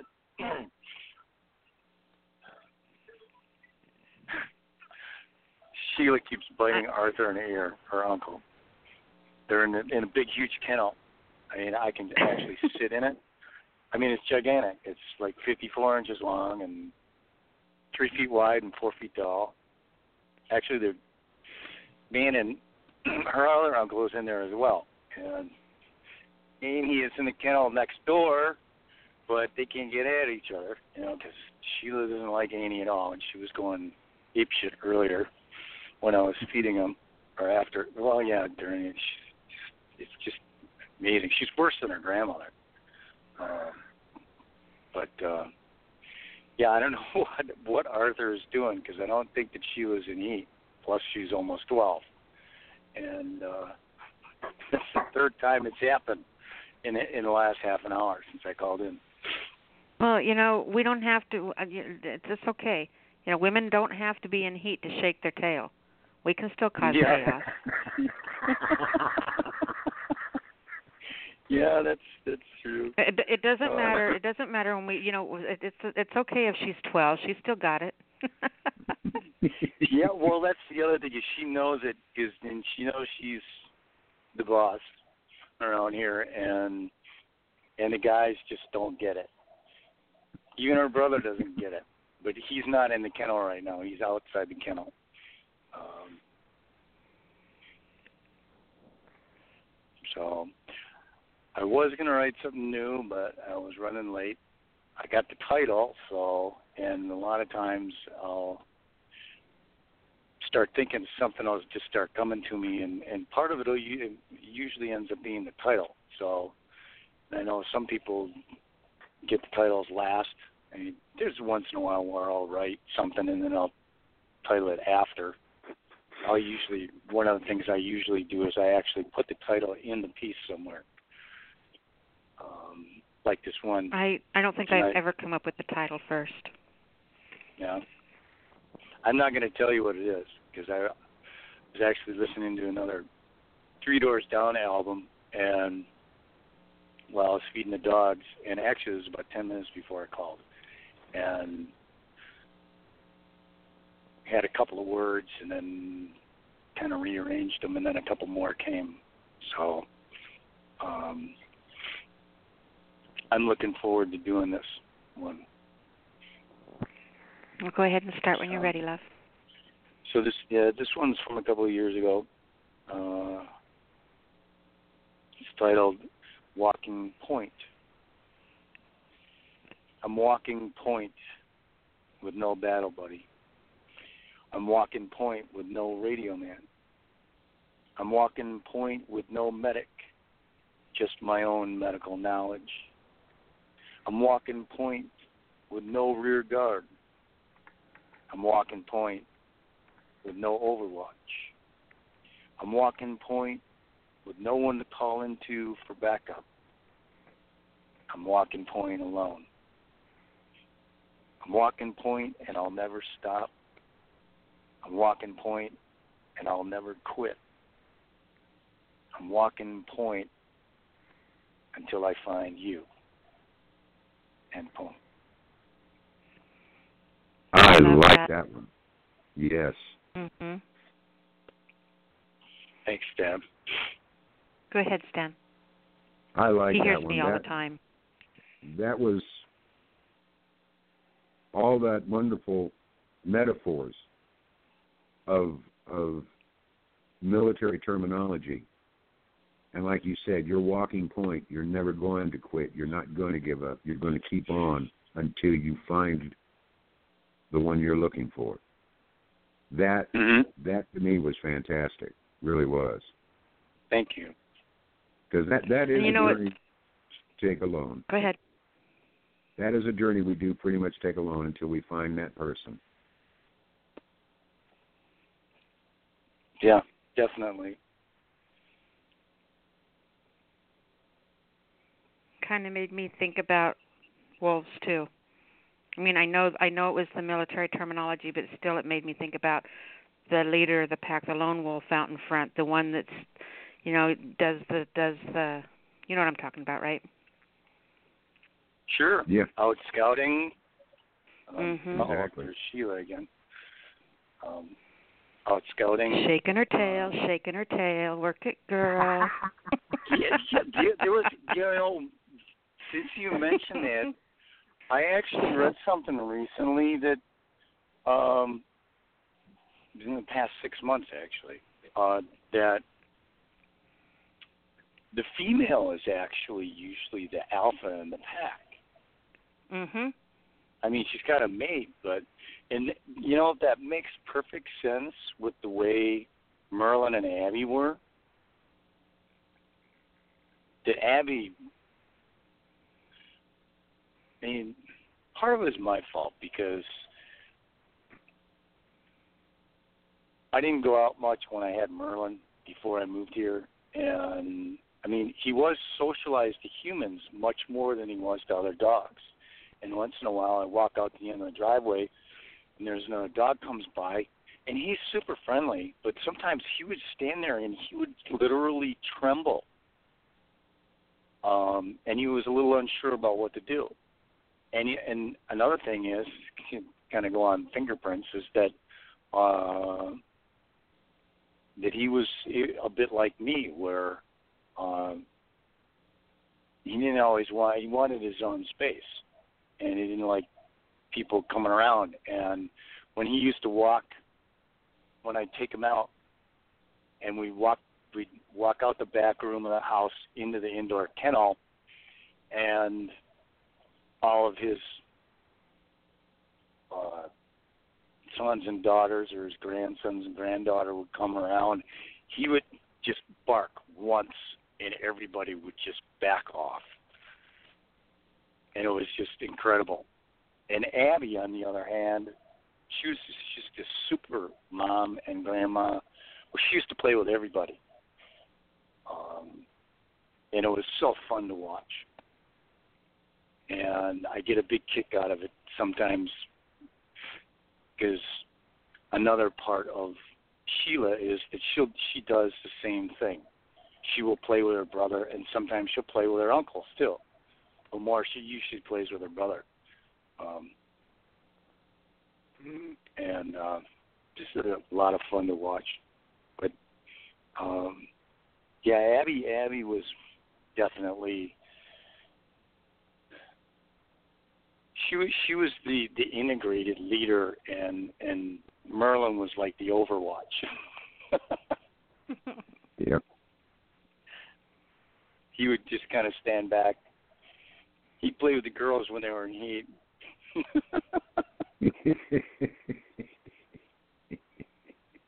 Always had to keep an eye on Abby though, and make sure that she didn't get mad, because she was about 120 and he was only about 75 pounds.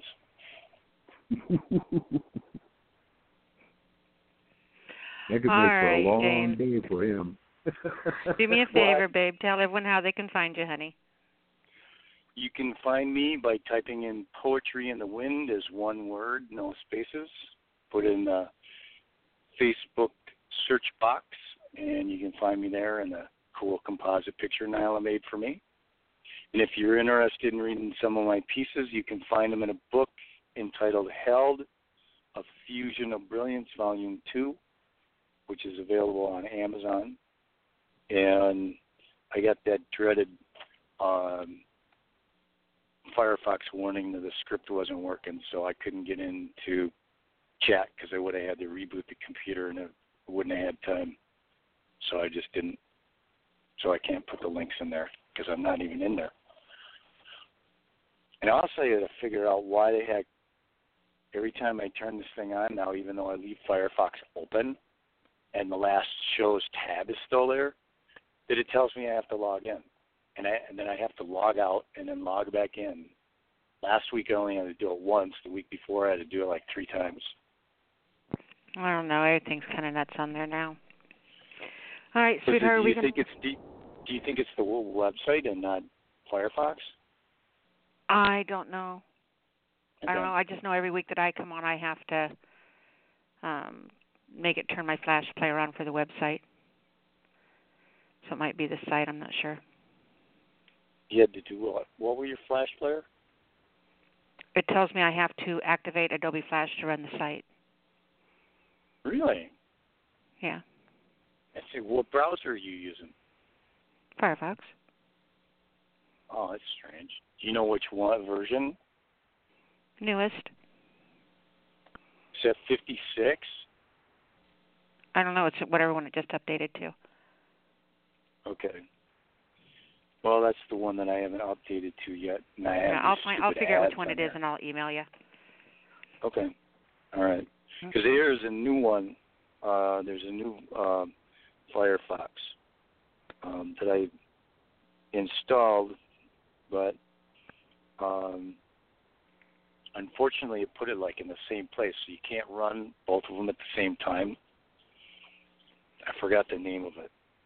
Um, it just came out a few months ago. and it just says Firefox, but that's not what it is. Uh, it has a Firefox something. Not sure. All right, tell everyone how they can find browser. so I can let Stan go home now. I did. I did do that. Oh, Yes, okay. All right. Well, we will talk to you next week. but I won't then. tell you. I won't. I won't tell you where you can Uh-huh. find me in the woods. Okay. That's probably not a good So- idea. A lot of weird people out here. All right. Yeah. Love you, James. Thank you. Thanks, Nyla. Thanks, Dan. Thanks, everybody. Excellent read, Have a safe James. weekend. Thank you. Thanks a lot. Definitely. You did awesome, baby. We'll talk Thank to you next week, love. Okay. Stan, thank you so much for hanging out with me tonight. It was pretty awesome. Oh, Nyla, this was a definite pleasure, and I'm honored that I was able to do this. Great reads, great poets tonight. Wonderful. It's a lot of fun, isn't it? Oh yes, it is. It is. Now I oh, can Oh, see why you like doing this every week. I know it's fun. It's really fun for me. And we're going to talk to you next week. Yes, ma'am, you will. All right. Do me a favor once again and tell everyone how to find you. You can find me in the Garden of Poetry and Prose.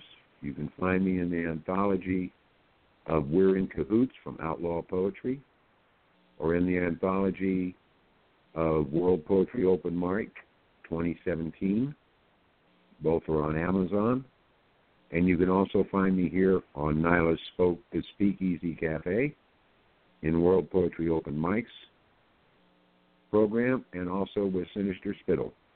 I also have a small group called Friends of Words, Wisdom, Wonder, and Wit. Very cool. All right, Stan. It was a pleasure having you with me tonight, and we'll talk to you next week, baby. Yes, ma'am, you will, and thank you so much. You're welcome, hon. Bye bye. Bye bye. All right, everyone. You've been listening to the Speakeasy Cafe Open Mic Poetry Show, The Sound of Ink. Thank you for being here, both readers and listeners. An incredible, incredible evening. So much talent. I'm going to close the show tonight with a piece by by oh, They just all went away. No, come back, come back. Going to close the show with a piece called The Ritual of Tongue by Adam Falkner. Here we go. We'll see you next week, everybody. Good night. The Ritual of Tongue.